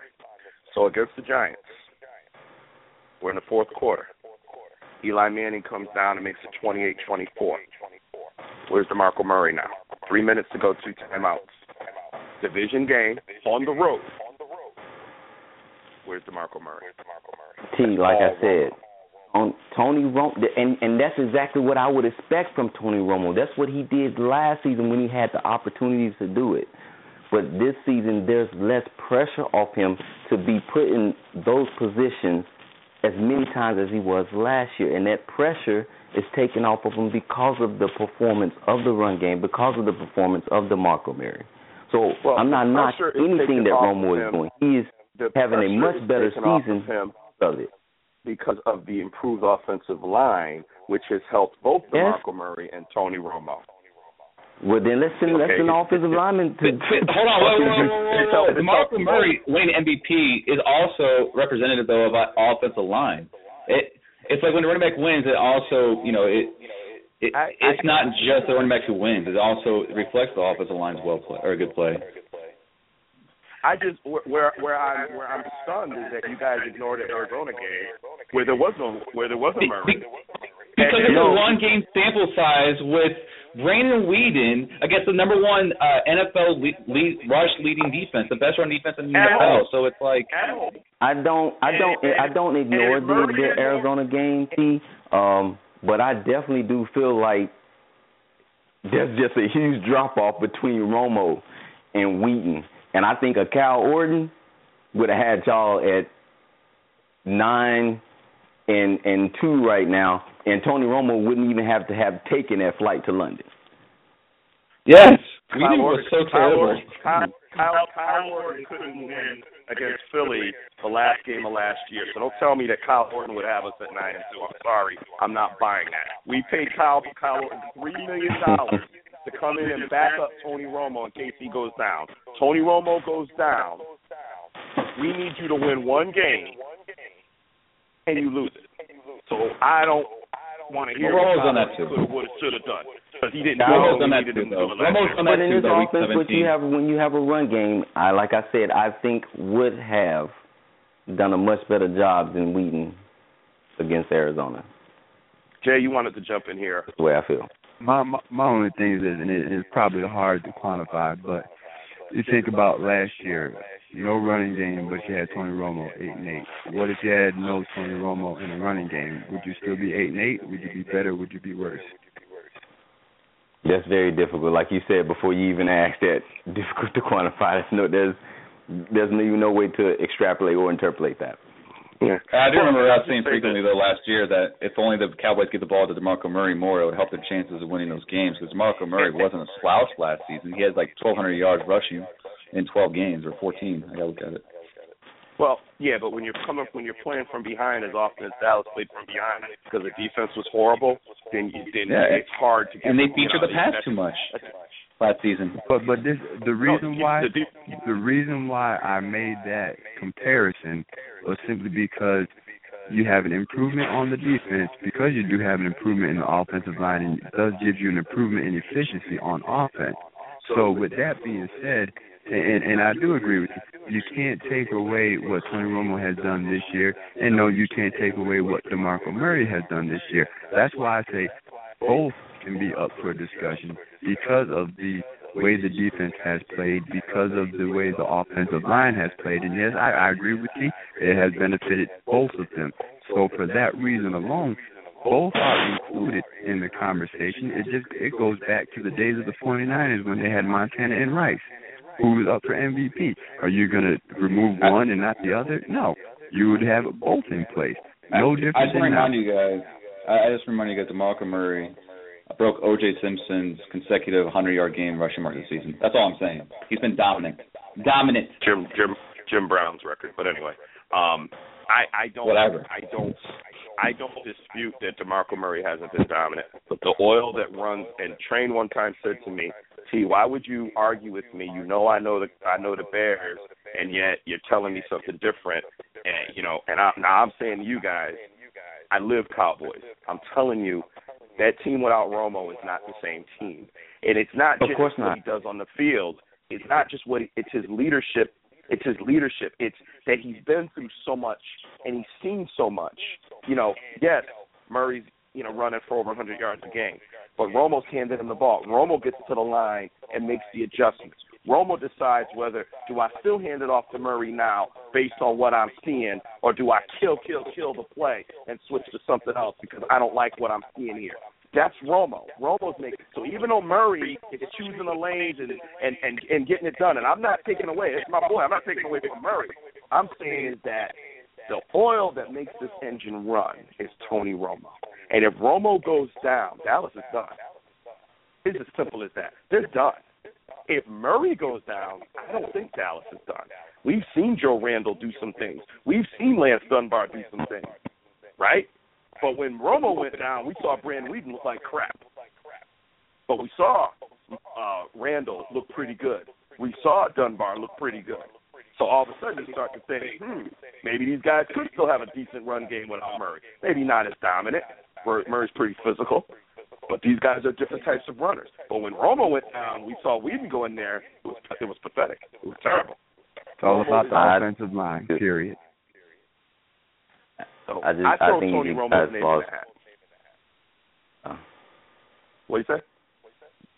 No, I was just saying to if, if you guys lost uh DeMarco Murray, I think you would have the Dallas of last year where now the pressure's back on Romo's shoulders. Not necessarily performance, not necessarily the eight and eighteen, but just the fact that all the pressure is now on Romo.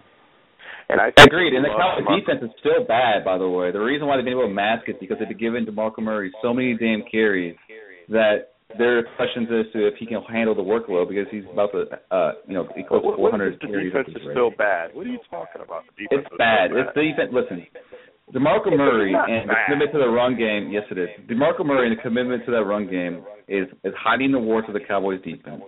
And the reason why uh, the, the the Cowboys are committing to the run so much this year isn't just because off the offensive line is great. It's because they're trying to control the game by via the ground to try to get their defense better positioned to make those plays. Um, because again, it's not very good. Is, but isn't that what you're supposed to do? I mean, isn't, Uh, well, other teams can't do it. Uh, other teams aren't averaging uh, 130 yards a game from their running back. So wouldn't you want to take pressure off of your defense by having a good ground game? That's yeah, but most no, teams not, in the not, NFL other, other teams aren't necessarily capable of doing it at this clip that uh, Murray's doing. Yeah, but that's the blueprint, though. You're you're you're saying that the defense is bad. I don't get where you're saying the defense. Last year's defense was bad. I got no problems with that. This year's defense is not bad. It's not great. It's not great defense. I know stretch man, it's not bad defense. Though. They they've gone Defense to make they're they're an average defense. I'd say I agree with Yeah. that. Like, I agree Last year with they were well below average. Now oh, they're an last average year, defense. No, no. Last year they were terrible. Right. Charles Barkley. yeah, they were terrible. Terrible. That team was Terrible. horrible. They were terrible. All right, let's move on. I think I think I, I think I think I made my point. And and if the Cowboys win Thursday and go to nine and three, and the the Packers lose to the Patriots, watch the talk about Tony Romo and the MVP status climb. Unless Mark my Mark Murray's words. doing a touching. mm. So so so so Ro- so so Roethlisberger's doing nothing over there. It's all Le'Veon Bell. Uh, no, we they've been had two straight touchdown games. It's been a joint effort. Ro- Romo just had a four touchdown game. Doesn't matter. Oh, okay. All right. Moving on. Um, K Star, Bonafide or Bonafront, you're up. All right, let's do it. Um, this week, Uh, you know, we already touched on the playoff season being reformatted. We had a couple bona fides, a couple bona fronts on that. But we're going to get right to the AFC North. We haven't talked about the Steelers, but that was a nice little segue. The AFC North is the best division in the NFL. That is absolutely bona fide. Every single team. I look at these standings and it's like, really? So sorry. I, I, I look at I look at these standings and it's just it hurts my eyes. And it hurts my eyes because unfortunately my team has to play in this in this division. Um, that again, three teams. I'm sorry, four, all four teams is seven and four or better. It is absurd. And you know, you look around the other other divisions and just it makes you upset. It makes you angry. It makes you say things like you know the NFL needs to reformat its playoff seedings because it's just very upsetting. But you look at Cleveland. Um, they've had some very impressive wins this season. They just get back Josh Gordon. Uh, you know, Cincinnati has won the division past couple of years. Um, and you see AJ Green coming on. You see them starting to play better. Giovani Bernard back in the lineup, and you look at the Ravens of what they did last night to the Saints, um, and doing it more so with their offense and, and a combination of their defense as well. It's like, man, this this division's the best. It really is. Doctor Train, do you uh, bona fide or bona fide? Yeah, to define best for me. Uh, it's the toughest. Every single division game he plays against a very good team. Toughest. Okay. Uh, I would uh I would give that bona fide as being toughest. Um, oh wait a minute, hold on, Train, hold on. I, and I appreciate Mhm. your question. Hold on, hold on. K Star. Yeah. Best doesn't mean toughest. So are you replacing best and saying this is the toughest division and deleting best? Because best doesn't mean toughest. So let's be clear what you're asking us here. Are you deleting best and changing it to AFC North is the toughest division in the NFL? Yes. Sorry about that. Yes. Okay. Okay. Yeah, that's that's why I had to have them define define best cause best is a whole nother whole nother. Uh, That's a whole other conversation. hmm Yeah, it is. Uh, as far as toughest division, yeah, there's not a team in this division I would want to see in a dark alley. I'm sorry, Th- those teams play 60 minutes and they play really hard, and um, I mean, they're not necessarily they didn't even have a chance to beat up on each other yet. They're just beating up on everybody else. they're about to start beating on these beating up on each other here in the, over these next weeks, but they're just beating up on everybody else. So yeah, they're they're So definitely one tough. So you're Bona saying bona fide toughest division? Yeah, bona fide. All right, I'm, I'm going to take this one next because, I, you know, especially since K Star just gave me a hard time about Tony Romo. Um, bona front. Um, my my opinion, NFC West toughest division in NFL right now. You've got three teams above 500. One of them's at nine and two, and then you got the Rams at four and seven that could beat anybody. Beat the Broncos. Beat the Seahawks. So I mean, you know, you don't have a team in your division, K Star, that has beat both the Broncos and the Seahawks, and I believe those were the Super Bowl con- uh, um, combatants from last year, and the Rams beat them both. So for my money, NFC West, toughest division in football right now. Uh, and I gotta concur, and it's not because we're related, but or sitting across from one another. But I was thinking the exact same thing when this question was posed, for the exact same reason. The Rams were they they literally could be not just four and seven, but maybe six and five or seven and four in their own right because of some of the close games that they have lost. They lost to the Cowboys by three points, and they had them down what twenty one nothing or something like that. You could chalk that up as a win for for them if they were able to hold on. There's a couple other games that I can't recall, but they were up and just couldn't close that out. So you've got Seattle, you've got San Francisco, you've got Arizona. Three of the top teams, and not in the NFC, but in the NFL. Period. And then you got the Rams, who are no slouch either. So yeah, I'd have to uh, agree with that as the NFC West being the the uh, the toughest division out there. So you know what's really tough? You know what's really tough and, and annoying to deal with? The fact that these the other three teams in the AFC North, yeah, they actually hang on to win these games. You know, they don't get you these moral victories that St. Louis is getting you guys, um, that you guys are tabulating over there. Oh no. Uh, even even though Cleveland looked like they're about to choke the game away to Atlanta, they still found a way to win the game the last second. It was absolutely aggravating. And even when you watch Andy Dalton try to get the game away a pick six, they still managed to find a way to win in the fourth quarter. And that's the difference between the NFC North and the NFC West this year. Yeah, the, the, don't get me wrong, every single game is rough in there, but the Rams aren't finishing a lot of these games. They should have beaten uh, uh, one at San Diego, but they didn't close the deal. They threw a late pick, and it's just examples like that where you again in NFC North, unfortunately, we're just body blowing, going Yeah, through body blows, and people are just held on to wins. Except right now, if I'm reading these correctly, and I'm, I'm I may not be, if the season ended now, only the Bengals make the playoffs. No, you're not reading that right. Uh, it's a, it's a, no, that is playoff is correct because I saw that last night too. oh yeah, no, Uh, the Chargers. Yeah. And and and, and but to, to add to that, I I think we, we all can agree that the toughest, the, the tougher conference of the two would be the NFC. And I'm looking at the the, the conference record, and I see Yeah. Arizona seven and one, Seattle five and two, San Francisco six and three, I don't know if that's Louis true. and five. And I go, well, I, I, I don't know. I, I kind of think it is top to bottom. I kind of think it is. You look at Cincinnati. You guys have a whole bottom though. That's the problem. You guys have that whole bottom, which is NFC South. Three Cleveland four and four. So even within your own conference, you see that the NFC West within their own conference they're stronger. Yeah, that's a tough one because it, that's where I think parity comes in. It's really hard this year to really determine which conference is better. I, I, don't have an opinion on that. I'm gonna I'm gonna abstain from that one. I'd have to really do a lot of research because, you know, I, I mean, you know, when I look at the Patriots, they're just so dominant. But then when I look over at the Packers, now I'm not really to count the Cardinals yet because they kind of flipped a little bit. But the Packers are showing the same type of dominance that the Patriots are showing. So then when you if you take those two teams out and say those are the two most dominant teams in the NFL right now, and you look at everybody you've got left, man, it's it's pretty close. I mean, The two worst teams out there are both in the AFC. record wise. record wise, and that's why I say from top to bottom. Yeah. That's Let why you You guys have the whole to NFC bottom. South. You have that division. You guys own it.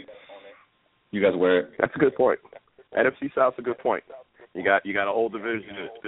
Everyone's three games under 500. So that's why I say, man, I, I, it's hard to determine. But I still stick by the original point of I would go with the NFC West simply because I'm not talking moral victories, case. I'm talking about true blue. Is there another team that has beat both the Broncos and the Seahawks this year in the NFL? No, but, but not everyone can, has played them, so it's like, of course, you can't prove that okay, wrong well, because I mean, you know.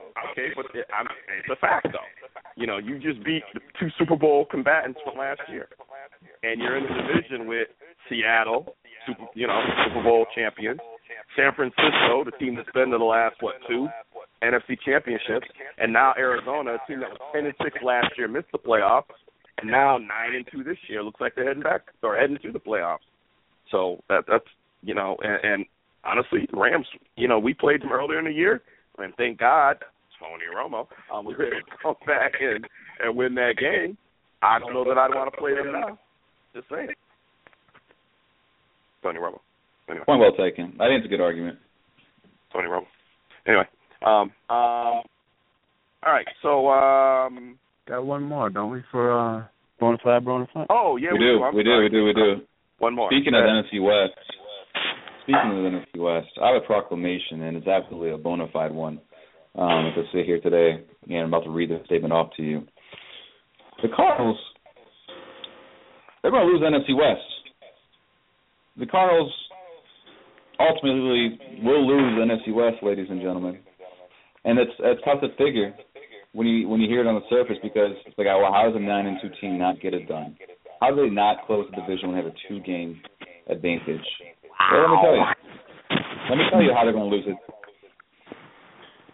They have a gimme game at Atlanta, which we assume is a gimme game, but who knows?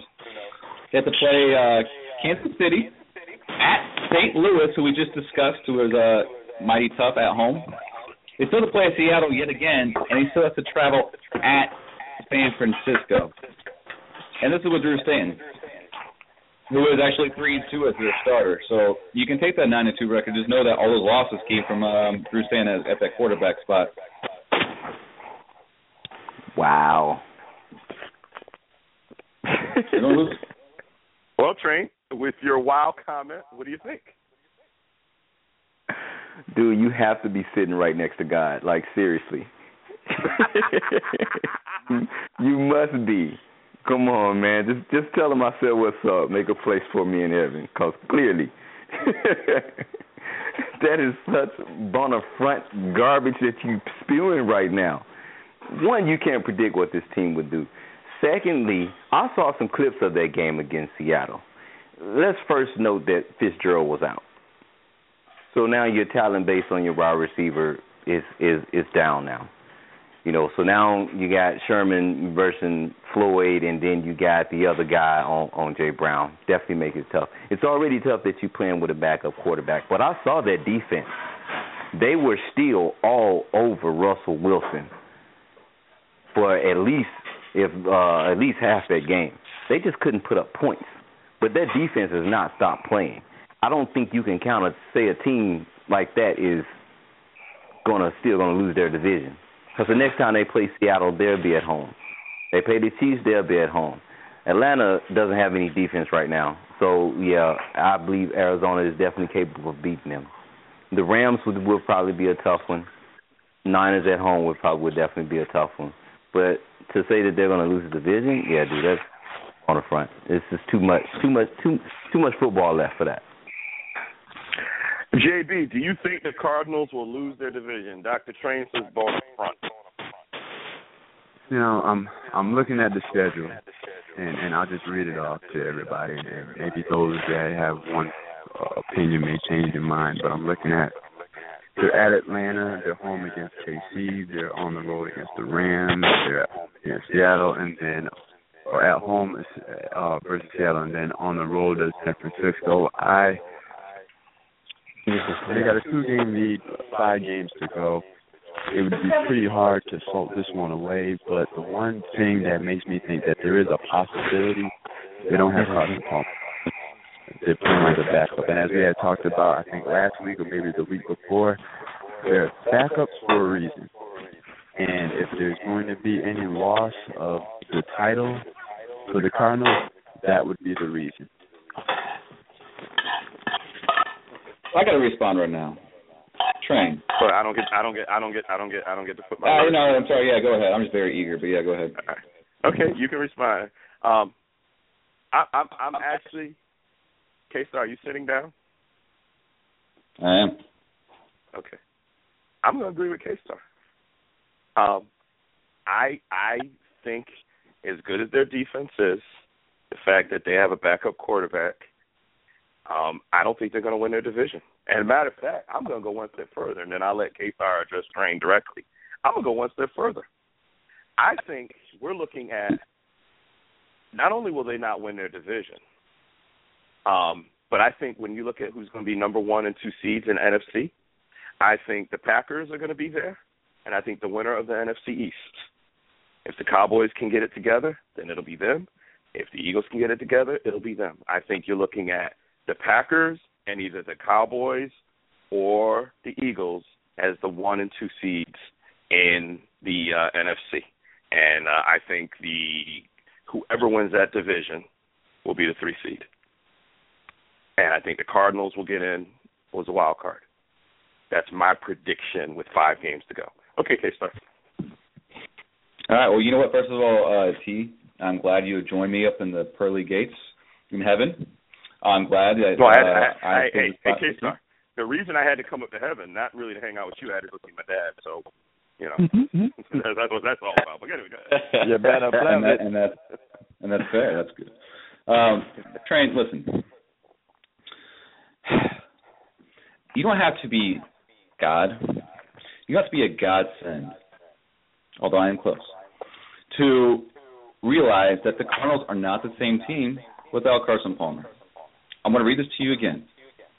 Three and two with Drew Stanton, six and zero with Carson Palmer. All right.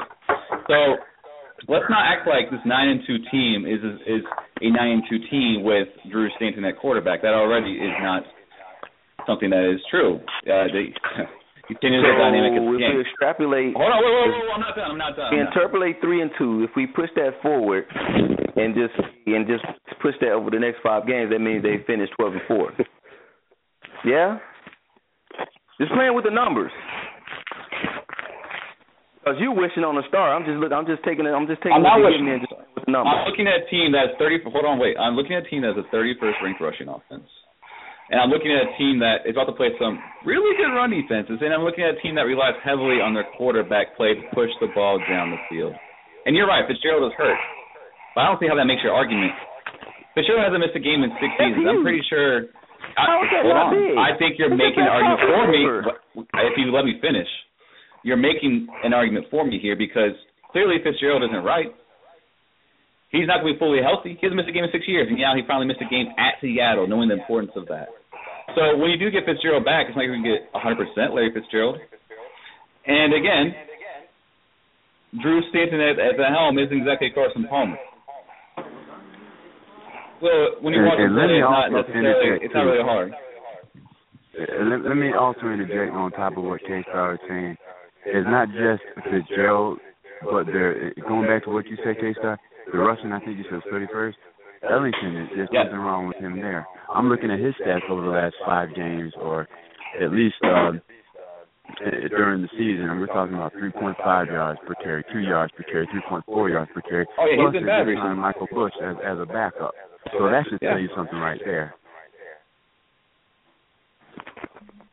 You know, they have five games to go. Three are on the road. Atlanta, which is not Atlanta from the past, but still tough to beat at home. So we'll see. And they have something to play for. Kansas City in Kansas City. And Kansas City beat Seattle in Kansas City. Then they go to I'm sorry, Kansas City is in Arizona. I, I stand corrected. Um and then they go to St. Louis. We know what St. Louis is capable of. Then they have Seattle at home, and then they have San Francisco on the road. I mean, there's no gimmies in here. Not that there's gimmies in the NFL, but you know, there's no Jacksonville's. There's no, you know, every team they're playing is playing hard, playing well, and has something to play for other than the Rams. And the Rams are going to play hard because Jeff Fisher, that's what he demands. So And it's at St. Louis. and it's right, you know. So, I, I, and I and I really think for me, it comes down really to one thing. I've told you guys this over and over and over again. When I look at a team, the two things I look at is the quarterback and the head coach. Now we can agree that Bruce Arians is the real deal. I got no issue with that. Man. Drew Stanton. Drew Stanton ain't Carson Palmer though. I mean, he's just not. And I think that's what we're going to see down the stretch. And I, I said this previously. So K Star is just coming around to what I had already said, which I don't really believe in Arizona just yet. I do believe in their defense. It, it, you know, their defense did give Russell Wilson fits. I mean, there's, there's no doubt about it. I do believe in their defense. I don't believe in their offense right now. That's just my opinion. That's why. I'm, that's why I, I I think it's three to one. But you know, Train, you, you've proven to be smarter than us before. So you may know something we don't know.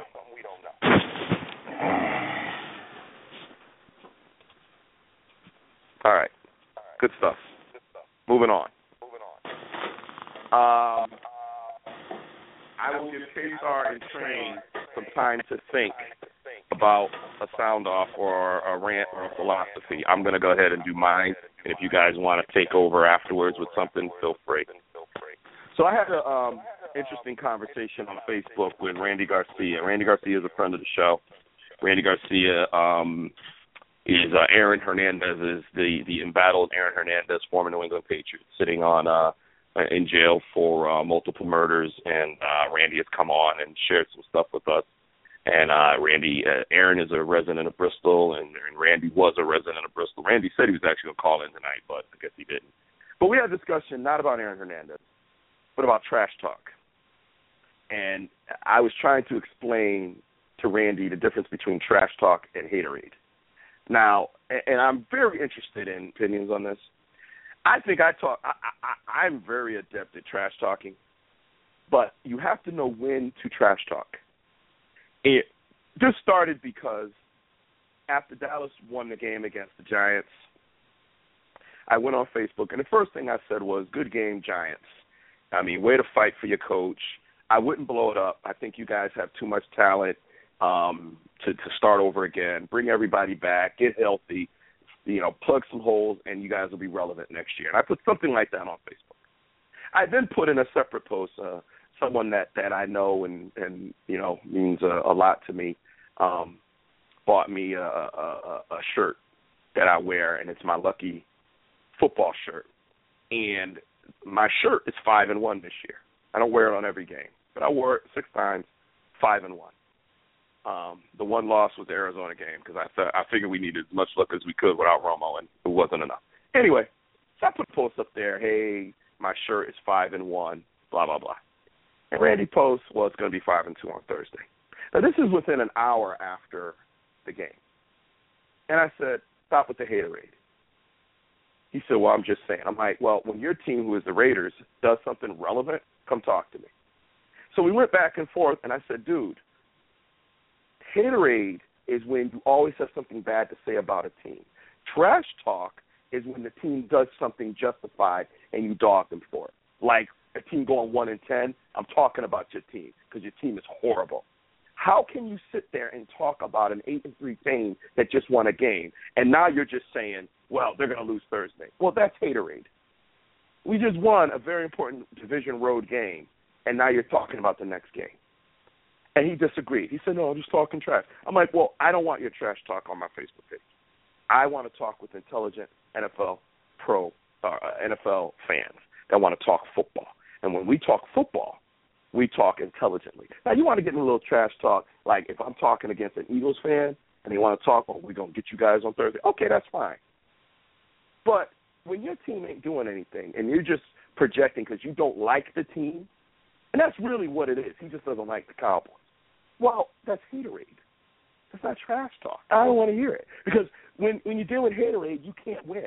Because then he'll say, well, you're going to lose against the Eagles, and then we beat the Eagles. He said, well, when you get in the playoffs, you're one and done. Then we get in the playoffs, and we get to the division game. Well, you're going to lose that. Well, you know, we get to the the the, the, the championship game. Well, you're going to lose that. Well, well, you're definitely going to lose the Super Bowl. Then the Cowboys win a Super Bowl. Then it's like, well, you, I mean, about time you win a Super Bowl because you haven't won one in 20 years. There's no winning because the haterade just always takes it to the next thing that you didn't do. I don't have time to talk haterade with ignorant fans. I will talk football with a little friendly trash talk thrown in. You know, Dr. Train and I have a game next week. The Bears win this week and the Cowboys win this week. Maybe Dr. Train and I will get into a little friendly banter, a little trash talk. Bears got three in a row. Cowboys got two in a row. You know, nine and three, six and six. Bears still got a chance. Bears are at home. Bears need this game. Cowboys coming. Boom, boom, boom. We might get a little friendly banter. We might even talk a little trash. That's okay because the Bears have won three in a row at that point, and so you've got something to talk about. But I know that if the Bears were at three and eight right now, and it went to three and nine, and the Cowboys were coming, Dr. Shane wouldn't have nothing to say except, "Well, please take it easy on us, T. please don't beat us up too bad." He, I know him; he wouldn't have anything to say to justify those comments. So my point is, and of course, Dr. Train can correct me if I'm wrong. My point is, NFL fans out there, haterade, there's no room for haterade. Okay? Even K Star has gotten a little bit better. K Star was the biggest haterade person I knew. But in time, we have gotten him away from the haterade. Even to the point now where he's arguing with me about DeMarco Murray being an MVP. Who would have thunk it? Who would have thunk that one of DeMarco Murray's proponents for MVP would be K Star? Because he understands to leave haterade behind. Trash talk, when there's a reason, is fine. Haterade, leave it alone. I don't got time for it. And the last thing I'm going to say, the last thing I'm going to say is, you know, the juvenile post about the cowgirls and the dead skin, it's just, it's just dumb. Let's elevate our football discussion beyond that rhetoric. And let's talk X's and O's, matchups. And hey, if you want to talk a little bit, hey, my quarterback's better than you, you know, right? Hey, I I had a couple conversations with people talking about Odell Beckham, right? Odell Beckham had the greatest catch of the year, maybe. But you know what? Bryant had the last say. Dez Bryant won, had the game winning touchdown. Maybe it wasn't as spectacular, but that's what won the game. So I went back and forth with some Giant fans about that. And you know what? They couldn't say anything because Cowboys won the game. So understand the difference between haterade and trash talk. And can we please stay away from the haterade? It's just stupid. It's just dumb. It doesn't make any sense. That's all I got to say. You guys have any comments? I concur. I guess not. I mean, I go through I, I go through the same thing often as a Steelers fan. Cowboys and Steelers, we're not um, from true. other fan bases aren't well received. That's true. That's true. That's very true. Yeah, so, you know that's very true. You're right about that. You're right about that. So I, I yeah, I, I didn't consider that you would understand because the Steelers, yeah, you would you would get it too. So yeah, that would make sense. You with you with me? Are we all on the same page? Yeah, yeah, absolutely, T. And and everything you said me said about me was right. I know it is. I know how you are. I know you're you're a very reasonable football fan. If your team ain't doing anything to talk about, you're gonna sit there and be. Matter of fact, you'll be the first one talking about your own team if they ain't doing anything to talk about. But if your team is giving you something to talk about, then hey, we may go. We, gonna have a little friendly. Um, Shaun Phillips released by Titans. Michael Bush signed by the Cardinals. Wow. Maybe Ellington isn't doing all that well. Breaking news. Uh, Michael Bush signed by the Cardinals. Mm, okay. Um, anyway, I'm sorry. Anyway, I'm sorry. Um, yes, I do know you, Dr. Train, and I know that I know how you operate, and, and you're a very reasonable, fair-minded football fan. So, enough said. All right. And I will say, I also agree too, in the words of the illustrious Rock, your role, no way. Your mouth, shut it. um. All right. Did either of you guys come up with a rant? Yeah, I got I got a quick one. Um, let's train. You want to go ahead? No, go ahead. So, Josh Gordon is awesome. It's not a rant about Josh Gordon being awesome. Don't get me wrong. It's actually about when a team tries its best and to to the point of detriment where they feature a player and it almost cost them the the game. So when you look at what happened to the Browns, um, they won, and you know you hear about Josh Gordon's great game in which he played a very good one. One one thing that uh, is kind of lost in it is the fact that the guy had 17 targets, which is absurd. Two of them went for picks. I don't know if you guys saw it, but one was a red zone interception in which Hoyer basically threw it up uh, helplessly to give Gordon the chance to make a play, and Gordon kind of lazily um, failed to attack the ball and got picked off and back in the end zone. The other was was with about three minutes left. Uh, Brian Hoyer just literally had eyes for Josh Gordon and overthrew a pass and uh, off a miscommunicated route, and it was intercepted and almost cost them the game. I think there's an issue when teams feature and highlight one player far too often above another in the passing game because you become predictable. As great as that player is, there's still uh, guess what? The defenses aren't dumb enough to not catch on to the fact that hey, this guy's going to get the ball all game, so they're to roll coverages over, and additionally, uh, your quarterback is basically in a one read mentality where he's pretty much always going to throw the ball to the guy. Uh, you can count on that, and there it's to the point where it's going to cost your team. And it should have been there with the Browns, and it didn't, but they got lucky. And I see it far too often. Okay. Mm. And, and I can agree with that. Uh, based on, but one thing I will say is that in regards to the Browns, what do you expect? I mean, Josh Gordon is such an upgrade to the talent that they have at wide receiver. I'm not surprised that that Hoyer's trying to force feed him the ball each and every single time. That's no different than what we've seen in the past with Stafford going to Calvin Johnson. I mean, he tried to get him the ball at every single possible possession he could think of. So there's no there's no exception when you see Hoyer trying to get the ball to Josh Gordon as often as he can. Yes, it, it shouldn't happen as often. You're trying to find the person that's that's open. You get him the ball, but in, in that particular case, that's a huge upgrade. So yeah. I'm not surprised by it, but I do I understand where you're coming from. Yeah.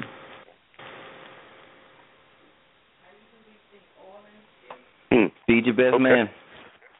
I mean, I don't blame him. I'm just saying the guys they were you know six and two or uh, six and three going into the game, or I'm sorry, seven, mm. six and four, and they won the game anyway uh, in spite of it.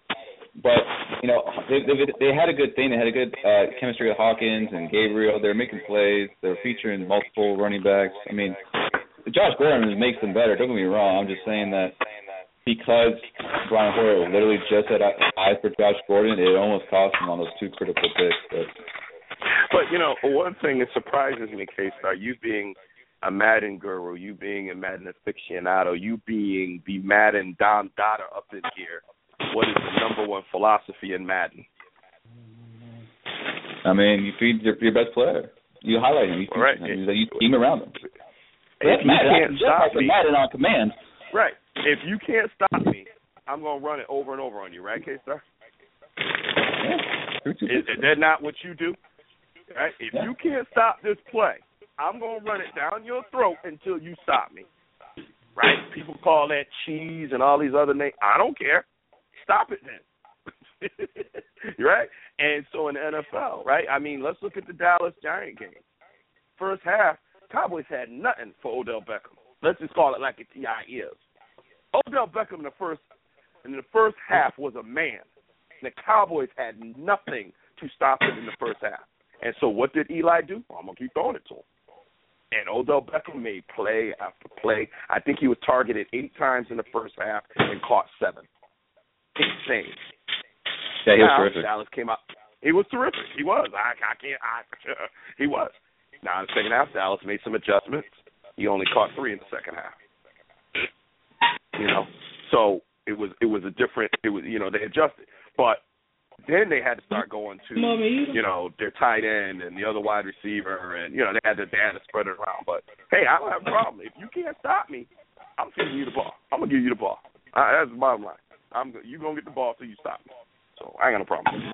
Just being honest with you. Train, you got a you have a, a rant? Yes, actually, man, it took me forever to come up with this, man. But it, it's just something real short, something that I noticed. But you know, mine just simply in a day and age where this is a passing league, I just still love the fact that defenses and running games are still so relevant and still so important to a team's success. Because you cannot come in a game and sling it. You can't you can't come in 16 games and sling it all over the field. You can't. You can't. Teams are not allowing that, and you have to be able to run the ball. And the fact that defenses are still able to answer some of these quarterbacks, no matter how good of a game they had previous week, that they might have threw for five, they might have thrown for six, but then they run up to that team that's like, no, we're not even gonna let you throw for one. So, yeah, just just loving, just just still appreciating the game as it's steadily evolving. That you know, even in this quote unquote passing era or passing as they so put it, defenses and running games are still still very very important. Amen. Amen. I will I will tease the fans and say that next week um, we're going to see how Calvin Johnson does this week. And if he has another pedestrian performance, then we're going to take on who's the best wide receiver in NFL next week. Because I am now seeing Calvin falling off that pedestal. Maybe he's still injured. I don't know what it is, but he's not the Calvin we we've always known. And um, you know, you don't get the title of being the best without defending the title. And I'm gonna give him Thursday. And let's see what these Lions do against now. What team are they playing on Thursday? I, I, I'm drawing a blank. They're playing. Um. Oh man, what's the team? Train. Do you know who the Lions are playing on Thursday? The Bears. There you go. It's not the best they're playing. and, and and it would be a, and it would be a, and this would be an apropos time to play. We just uh, let's, we, the Bears are what we thought they were. What, what, they're what we thought they were. We played them in preseason. Who the hell takes a third game in a preseason like it's bullshit? Bullshit. We played them the third game. Everybody played three quarters. The Bears are who we thought they were. That's why we took the damn field.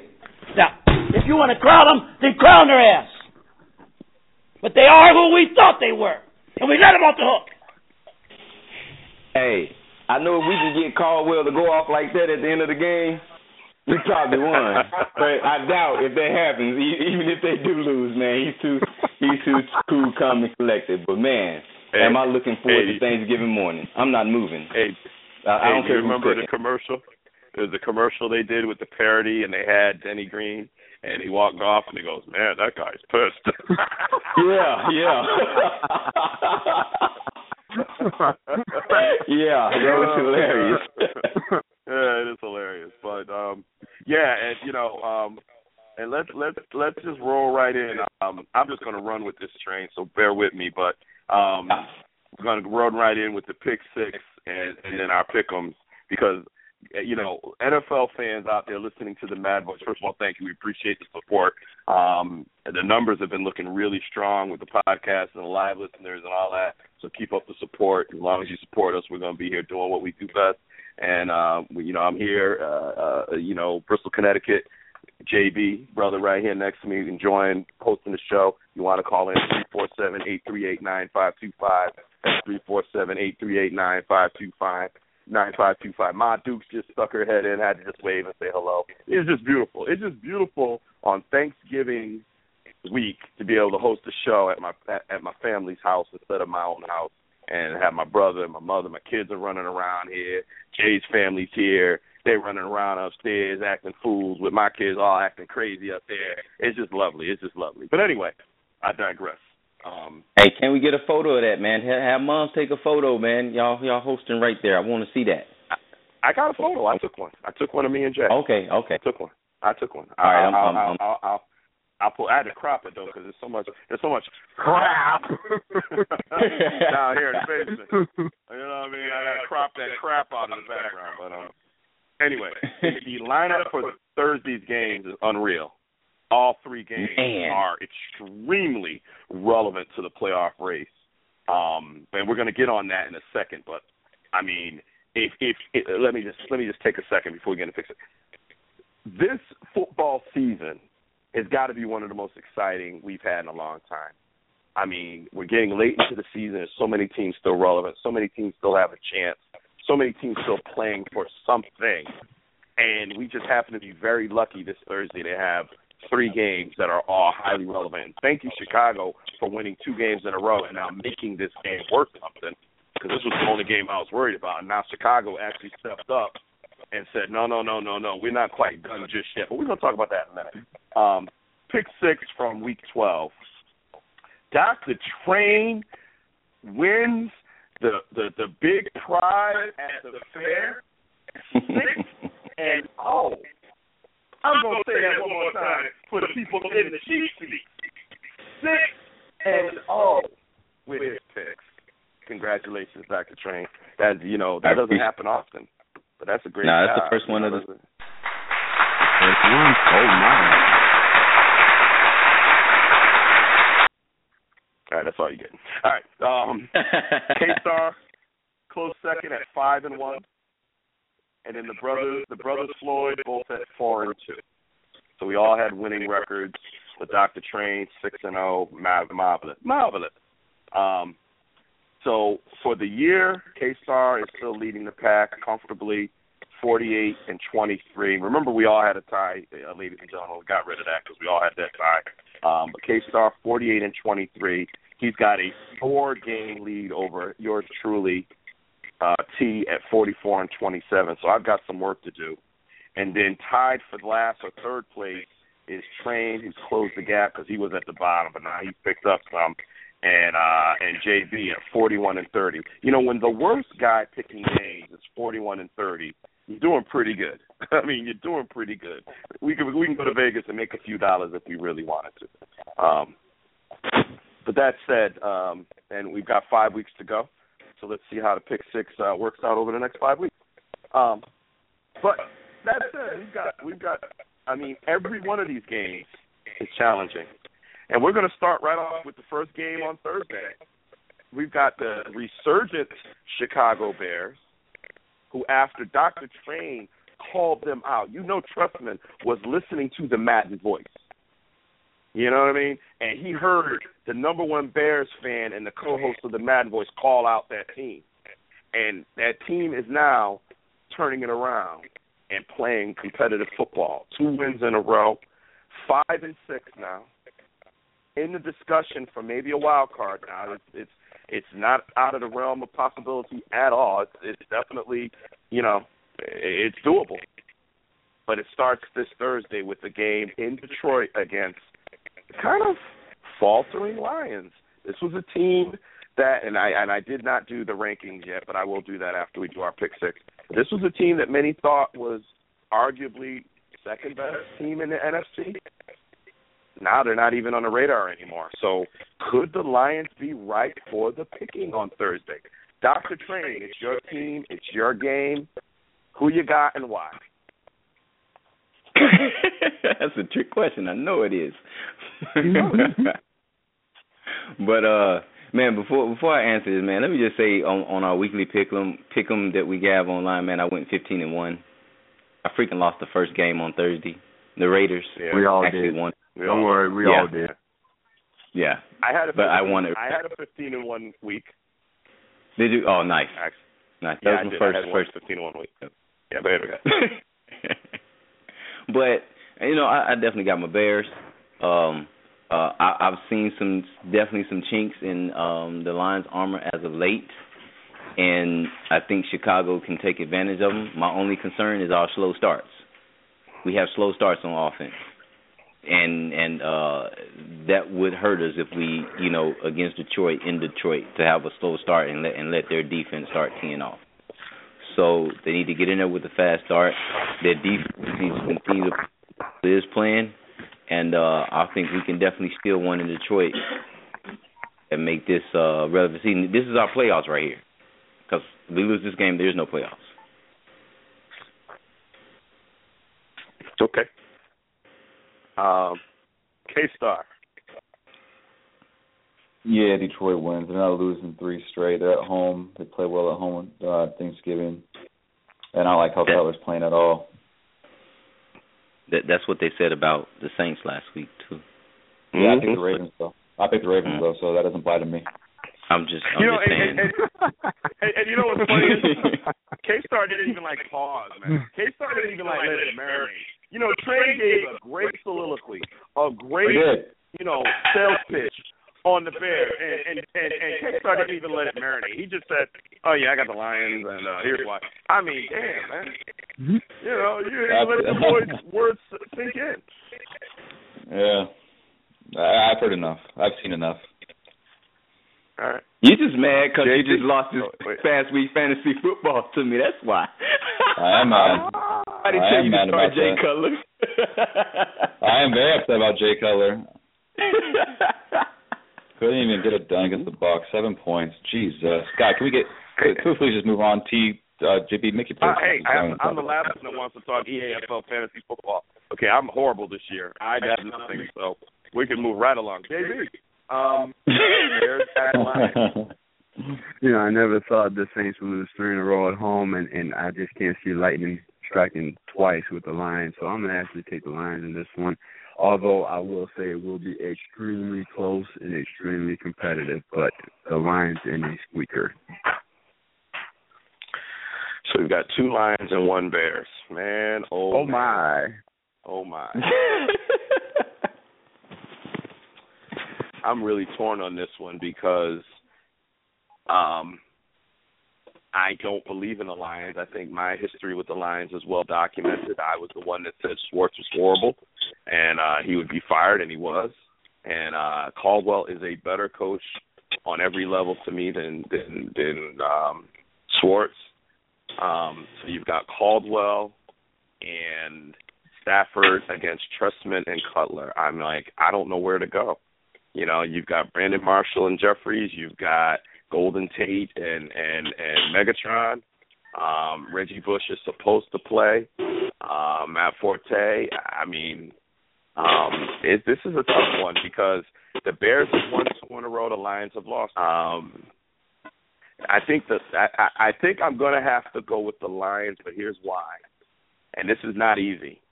I think the advantage of understanding a short week is going to benefit them. I think that's going to be the difference.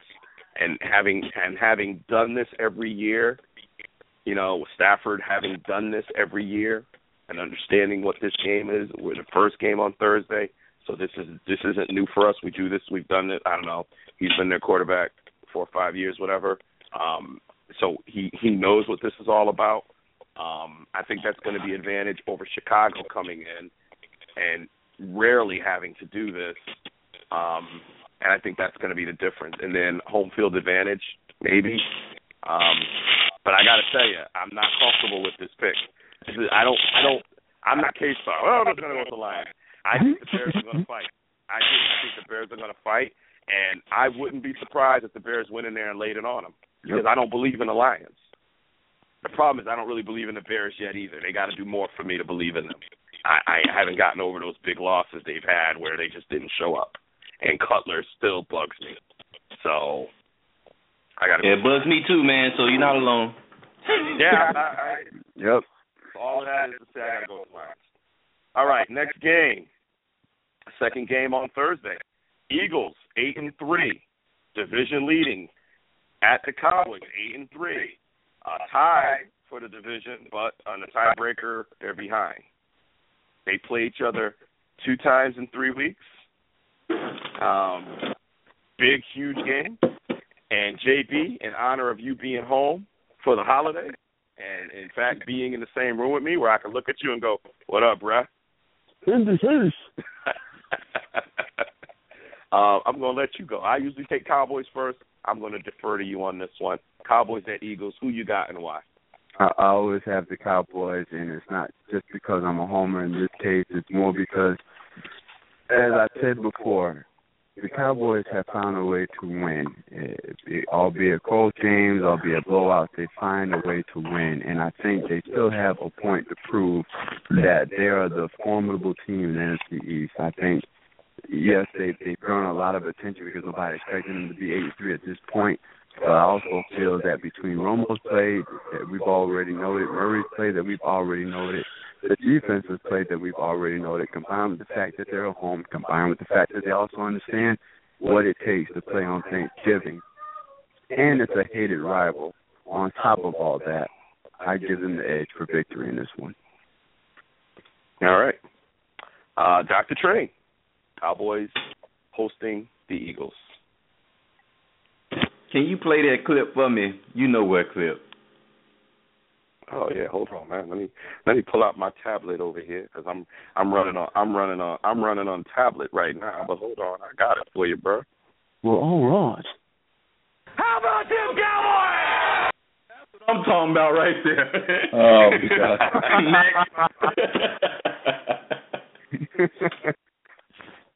Wait a minute, I didn't I didn't let me hear that one more time. How about them Cowboys? All right. Thanks, Jerry Jones. You said it for me. Jimmy Johnson, but that's okay. Jimmy Jo- oh, that was All right. oh my bad. That's Jimmy Johnson. That's Jimmy Johnson. All right, so Train's got the Cowboys. if it was Jimmy, if it was Jerry Jones, they'd like, yes, I believe the Cowboys will win this game. That's actually pretty good. That's actually pretty good. All right, here here we here wait a minute. No, wait a minute, that wasn't it. Hold on. All right. Where did he go? All right, go ahead, K Star. I'm looking for something else to play. K Star, who you got?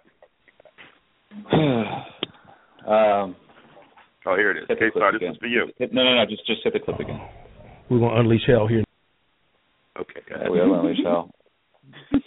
But um, get the cowboy clip. Just do it. Just, just, just do it. It's just, it's just Dallas Cowboy Day. Huh? Y'all, y'all just, y'all just, y'all just. How about them Cowboys? There it is. I like Okay. Cowboys. All right. All I, I don't feel good Um, about it just because I knew I had to stomach that clip one more time. But yeah. Okay. okay. You know, it, it, it, here's my problem with this game. Um, here's my problem with this game. This puts the Cowboys if they win at nine and three. They haven't won nine games under Jason Garrett at all. Okay. Um, Jason Garrett came in in 2010, and they were one and seven under Wade Phillips. He he was five and three that year, so they ended up six and ten, and then eight and eight, eight and eight, eight and eight. And so now, if they win, they're at nine and three and guaranteed a winning record. So even if they lose out, they're nine and seven. Okay, um, it just scares the hell out of me. Um, so I think I'm going to go against the grain, and I'm going to go ahead and pick the Eagles in an upset. what? about them Cowboys? I'm lying my butt off. Y'all, y'all, you know why y'all niggas think I'll pick the Eagles up in this speech. You know, y'all, y'all, y'all, y'all, you know, let me sit there. Come on now. I would have said I know you're not trained over there. Man, I'm not Dr. What? Train. That's the talk of libations right there. hey, I was about to give him his own on speech. that you didn't even see the look he gave me. He didn't even know I was going to do that. I ain't fooled him. Um, listen, listen. Dallas is home number one. They're used to the short week number two. They've already had this sketched out for the last couple of weeks. Rome, they came out of the game. Jack Crawford, who's a defensive lineman, um, broke his thumb, but it's okay. They're deep on defensive linemen. They're okay there. Um, secondary is is going to be tough. That's the one issue. Linebackers are going to be solid. Offense came out with no injuries, looking good. Um, but you know, they're playing Eagles. Eagles are going to play tough, but it's Mark Sanchez, guys. Everybody out there that thinks the Eagles are going to win this game, um, it's Mark Sanchez. And like I said, I sat here watching the Cowboys. I said Eli will give you three chances, and I was wrong. He gave him two. The first interception they missed. The second one they got changed the game. Sanchez will give you three chances. You just got to capitalize on it. But he's going to give you three chances on defense to make plays against the Eagles. He will give you three.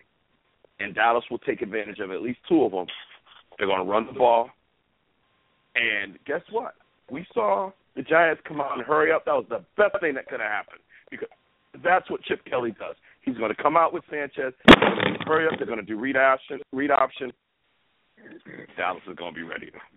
We've got Hitchens in there. We've got McClain in there. And if y'all don't think that defense is hitting, what about that fourth down play that they said was a first down, but then went to went to the booth and realized the guy didn't convert? That was defense. Dallas is going to run away with this one. All right. Next game. Seahawks, seven and four. 49ers, seven and four. Division game. Playoff game. JB, who you got? Wow. Wow. This is going to be a great game to see. I'm just going to go right out there and say because Seattle's not the team that they were last year, I'm going to go with the 49ers. They're at home. Uh, they've got something to prove. Uh, and and because of Seattle not being the team that they were last year, I'm going to give the edge to the Niners. Okay. K Star.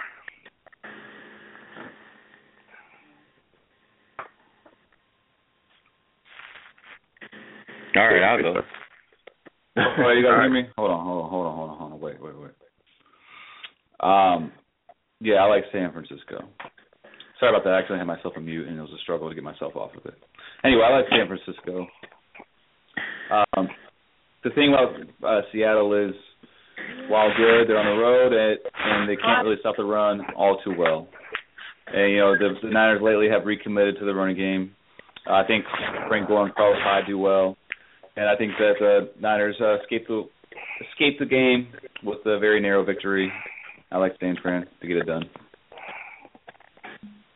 Dr. Train. Um, man, this is probably the toughest game for me to pick up until about up until JB started talking. Um, I'm gonna go with the Niners, and it's, I, I'm not even concerned about the Seahawks being the Seahawks of last year because the 49ers could play with the Seahawks of last year, and they were one good scoring drive away from being that team going up against the Broncos instead of the Seahawks going up against the Broncos. They're at home, and I give them the advantage of being at home. So, Niners. So, if I have it correctly, everyone went Niners? Yep. All right. Well, I'm going to go Seahawks. Um, and I'm either going to gain one on all y'all or I'm going to go deeper in the hole. But I just think right now the Seahawks are playing better football than the Niners. And I know it's in San Francisco, but I think, you know, I saw something from Russell Wilson. I saw resiliency from Russell Wilson that's impressed me against Arizona. I mean, Arizona kept coming, kept coming, kept hitting them, kept coming, and you know he took their best shot and he kept, he, he he responded. I mean, it wasn't a sizzling offensive performance, but it was enough to get them the win. And so, I just think their championship pedigree is going to come through. So, I'm going with the Niners. I mean, I'm sorry, Seahawks. Seahawks. Um, Chargers at the Ravens. Let's start with K Star. Well, uh, uh, all right. You know what, Ravens. Hate to say it, but they're just the Chargers' offensive line is banged up, and I wasn't too impressed with their game at, at home against St. Louis. And uh, you know the Ravens bring similar type of pressure off the edge, um, and they're just playing very well. I, I like Baltimore to win. Dr. Train. Ooh man, this is a tough one. This is really a tough one because the Chargers are a team that you don't know which one will show up, and I think Philip Rivers is a little banged up. And mind you, he's my fantasy football quarterback, so this is this also sucks from that perspective. And Steve Smith plays like a madman. Love the way he punked that dude last night on the field, but but uh, man, um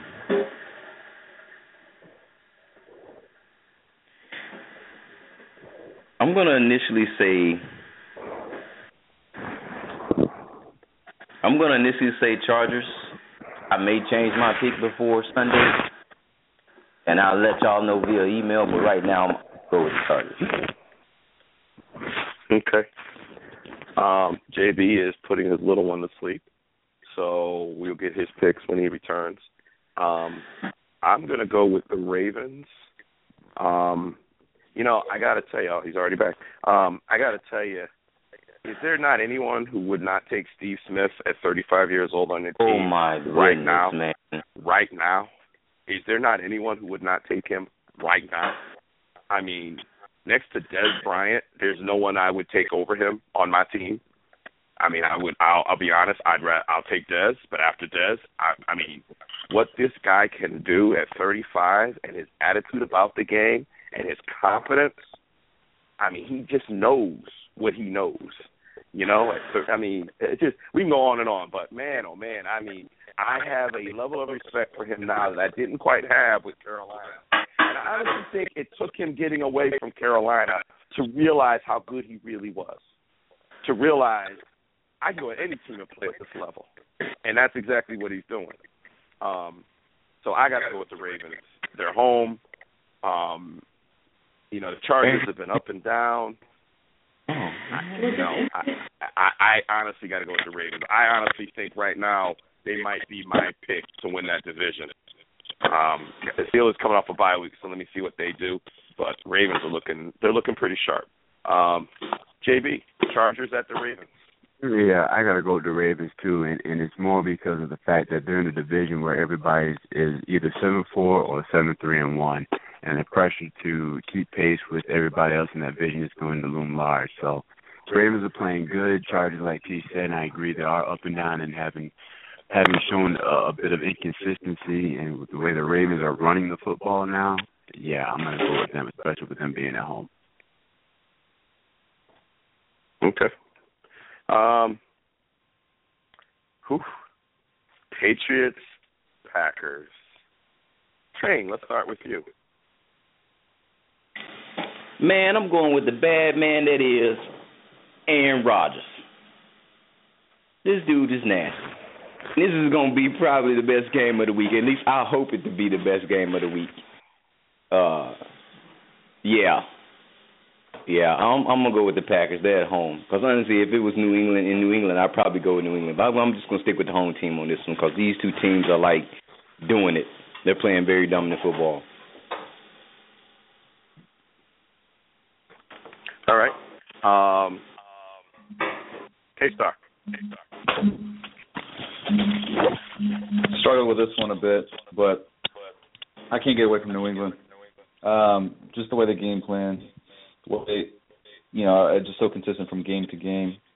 I'm gonna go ahead and go with New England in this one. You're going with New England? I am. Mm, interesting. Okay. JB. Any other team, any other venue, especially with the Pats, if they were at home, I would go with them. But because of it being Aaron Rodgers and the Packers, I'm going with them. I think that there's just too much too much firepower, and the fact that the Packers at home playing in Lambeau is going to be a bit much for for the Pats to handle. Um, this is going to be a tight game. Make no bones about it. It's going to be a tight game, but I will give it to uh, the Packers in this one. Yeah, I got to go with the Packers. Um, I always say quarterback and coach. I give the edge in coaching to Belichick. I'll give the edge in quarterbacking to Rodgers, but it's it's almost. I mean, it's it's a wash right there, frankly. Um, I go with I'd go with Rodgers maybe because of youth. I mean, I, that's about the only thing I got. Um, Brady is phenomenal. We know that. Um, Belichick is is a genius, but but McCarthy is no joke either. Um, but Lambeau Field is not easy. It, it's not easy to play in. Um, and you know, we talk about parity. Um, but I, you know, this could be a Super Bowl preview. As much as I want to sit there and talk about my Cowboys, um, mm-hmm. these are the two hottest teams in the NFL right now, and this could be a Super Bowl preview. Um, I think these guys have played in the Super Bowl before, for some reason. Brett Favre. 90, yeah, that was on Favre won that one. Yeah, mm-hmm. yeah, Favre against Favre Bledsoe, right? Right. That's that right. was ninety six or ninety seven, something like that. Yeah, okay. I have a vague recollection of that. Okay. So I'm going with the Packers. Um, all right. Last but not least, Broncos at the Chiefs. Um, K Star, let's start with you. I'm gonna go. I'm gonna go with Denver. Uh, I, I like C.J. Anderson a lot. He played really well last week. I think that Kansas City is similar to what Miami wants to do as, as far as running the ball very effectively and featuring a short passing game. Um, Denver just came off a successful game, although it was close against them, and I just think Denver actually wins pretty big. Yeah, Denver. No Eric Berry. No Eric Berry as well. Uh, again, up for Kansas City. Okay. Um, Dr. Train.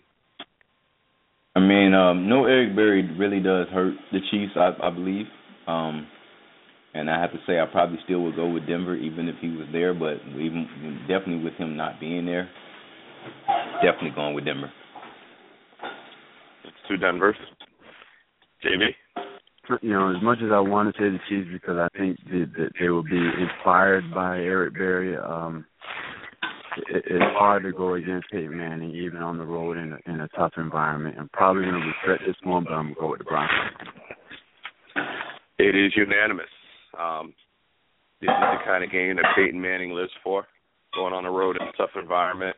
Uh, Eric Berry, he's a Pro Bowler. Uh, it's it's going to hurt, and um, you know, uh, again, Andy Reid historically has a problem winning the big game. So I got to go with the Broncos on this one. All right. Hey, so were we all in on the Cowboys? Yeah, we were all in yeah. on the Cowboys. Okay, okay, just wanted to make sure. Yeah. All right. Uh, pep talk. I'm gonna turn it over to JB. JB's got a pep talk. Yeah, and, and speaking of the Chiefs, my my pep talk goes out to Eric Berry. Um, now, I, there's there's not one person on this show or probably listening to this show that has not been affected by someone who has some form of cancer or has been affected by someone who has had some form of cancer. So, my my pep talk goes directly to Eric Berry to keep your head up, stay strong, stay, stay positive, and if it is in fact lymphoma, attack it the way you attack defender, uh, the offensive players on the football field. Attack them with everything you've got. Go full force, full barrel, and, and come out victorious because you're not only an all pro in football, you're all pro in life. I've seen uh, some of the photos and, and, and read some of the transcripts. The guy is a phenomenal player. He's a phenomenal person, and I, I wish him nothing but the best in his fight. And uh, keep your head up, stay strong, and fight. So uh, go ahead, Eric Berry. Do it for yourself. Do it for your team. Do it for KC. Do it for your family. Much love to you. Nice. Nice. Good stuff. Uh, any other pep talks? No one sent anything in, but you know, sometimes during the show, things may pop up in your head. Nothing. Okay. Oh. It's kind of hard. Kind of hard to trump that anyway. So. Um, yeah. Good stuff. Good stuff. All right. Um, last thoughts, last words. Uh, let's start with K Star. Last thoughts, last words. Oh, you're doing uh the the the, that. the power I'm rankings gonna do it now. Yep, yep, yep. My bad, my bad. Uh, power and the rankings. MVP. Well, I, you know. Oh, I'll do the MVP. I didn't get power rankings from you guys, but um, so if you sent them, I didn't get them. But um, You didn't you didn't you sure did? I told you I sure. sure. No, I sent mine. No, I got I got Jay's. And you better believe it. He's him and mine were the only ones I got. I didn't get anything from Train or K Star. So if you guys I- sent them, I didn't I didn't get them. Hey, bro. And, and yeah, and I have it I have it flagged so it goes in a special folder.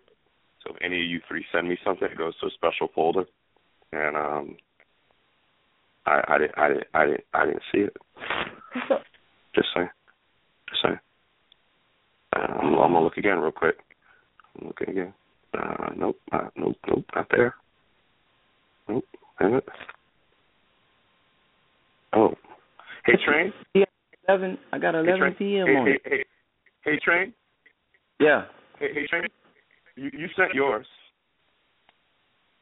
Oh. Hey, train. I didn't I didn't see it the first time. My my my bus. Okay. I apologize. I, I I I didn't see it. Okay. I'd be losing sleep trying to get this thing together, man. Yeah. Um. K Star, you didn't send one, right? No, I, I spaced that one. Okay. All right. Let me just see if if um trains changes anything. Um. All right. Um. Bear with me real quick here. Um. All right. So definitely. All right. Let me do it this way because this will be easier for me to figure out on the fly. So instead of going five to five to um one, I'm going to go one to five because it's going to be easier for me to do it this way. And I apologize, Train. I, I didn't see it the first time. Um, okay. So number one is the Patriots. So the TMV rankings, and and frankly, if you look at any rankings anywhere, Patriots are number one. There's, there's no no dispute anywhere. ESPN, NFL, Bleacher Report, everywhere you look, Fox Sports, everywhere, Patriots number one. Um, pretty much everywhere you look, Packers are number two. Now, Train has the Cardinals at number two. Um, but the Packers for the Madden voice would be number two because Jay and I both have the Packers. So Packers number two. Um, number three, looking at what we have, and I think the Cardinals hold up at number three. So Patriots number one, Packers number two, Cardinals number three. Now, originally when it was just Jay and I, it was a tie with the Cardinals, Broncos, and Cowboys. Now there's no tie. So Patriots number one, Packers number two, Cardinals number three. Uh, number four would be three, five, six, two, four, five. Okay. So number four would actually be the Cowboys at number four. And then number five would be the Broncos. And, you know, it, I mean, it, you know, it, it's tough because you got a lot of eight and three teams, a few, I should say. And um PN has the Cowboys at five. Um, NFL.com has the Cowboys at five. Bleacher Report doesn't even have the Cowboys listed. They have them at um, they don't have them in the top five of the Colts. But then 24/7 Sports has the Cowboys at three. So you know what, what are you going to do? So to repeat, number five Broncos, number four Cowboys, number three Cardinals, number two Packers, number one Patriots. For me to even have the Cowboys in the top five this late in the NFL season is a pleasure. So, um, good stuff. All right, K Star, final thoughts. Uh, man, just excited for uh Thanksgiving football, Thanksgiving family stuff, and uh just a great slate of games this weekend. Can't wait to see it all, and uh, just want to wish you guys a early uh Thanksgiving, happy Thanksgiving, and uh to all our listeners as well. Dr. Train. Well, first, I want to say, you know, congratulations to my MVP of the week, Oakland Raiders, for getting their first W. I got a chance Oh, to watch quite a the bit of that game. Exciting game to watch. My, my So go. Raiders. MVPs. Okay. Yeah, I'm an idiot. MVPs. I didn't do MVPs. Raiders. Raiders. Oakland Raiders. Okay. The Raiders. All right. Kyle Davis said just win. You you're 0 and 10, but just win. And they did it. That was a good win. Absolutely. Yeah. K Star, you had you want to hit on your MVP real quick? Yeah, real quick. Um, I, I picked the uh, Broncos earlier uh, and referenced him. My MVP was C.J. Anderson. Uh, he tore it up. Uh, really hurt the Miami Dolphins, who came into the game with a very uh, strong run defense. But uh, he was on fire, man, and 160 yards and just a focal point in the offense. Was really impressed by him. Okay. Uh, JB, MVP, and final words.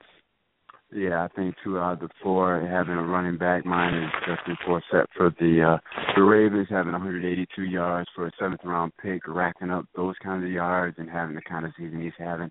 Definitely deserves MVP for for me for this week. As far as final words go, obviously, uh, happy Thanksgiving to to all of the co-hosts and all of the listeners and everyone out there in in TMV land that's listening. Um, definitely happy Thanksgiving. Um, even more important than that, happy Thanksgiving, Pop. We love you. We miss you. We know that you're watching over us, and it's been an absolute pleasure hosting Man and Boys today uh, in, in your in your domain. And um, it has been an absolute pleasure. and We love you. All right. Um, I don't have an MVP. Um, my MVP would be Arthur Floyd. Um, uh, There you go. Pop. So that's my MVP, and he's my MVP every day. Um, Agreed. uh, it's a pleasure to co-host the show with with you guys. I've grown quite fond of all of you, even UK K Star. and um, I happen to know that K Star um, has a due date coming soon, so um, we will be on Baby Watch uh, very soon, won't we, K Star? Yeah, we will. December 13th is expected date. Wow, the first right. Madden Boys baby. That's right. We don't die. We multiply. That's right. That's right. So we we will be on Baby Watch for K Star's first uh first uh offspring. So that's great news. So you know we've had an engagement, and we're gonna have a, a child. So I mean the Madden Voice is doing a big things. So, but it's actually absolutely a pleasure to ho- co-host the show with all of you guys. But it's just a thrill to actually be in my mom's house with my brother co-hosting the show. Kids running around acting a fool and all that good stuff. Thanksgiving, um, you know, and and you know, all I can say to everybody is just one one thing: is enjoy your family and friends because you don't know what tomorrow's going to bring. Um, so enjoy, you know, enjoy your today because you don't know what tomorrow's got in store for you. Um, and and Thanksgiving really is a time to be thankful. So take a minute and stop complaining.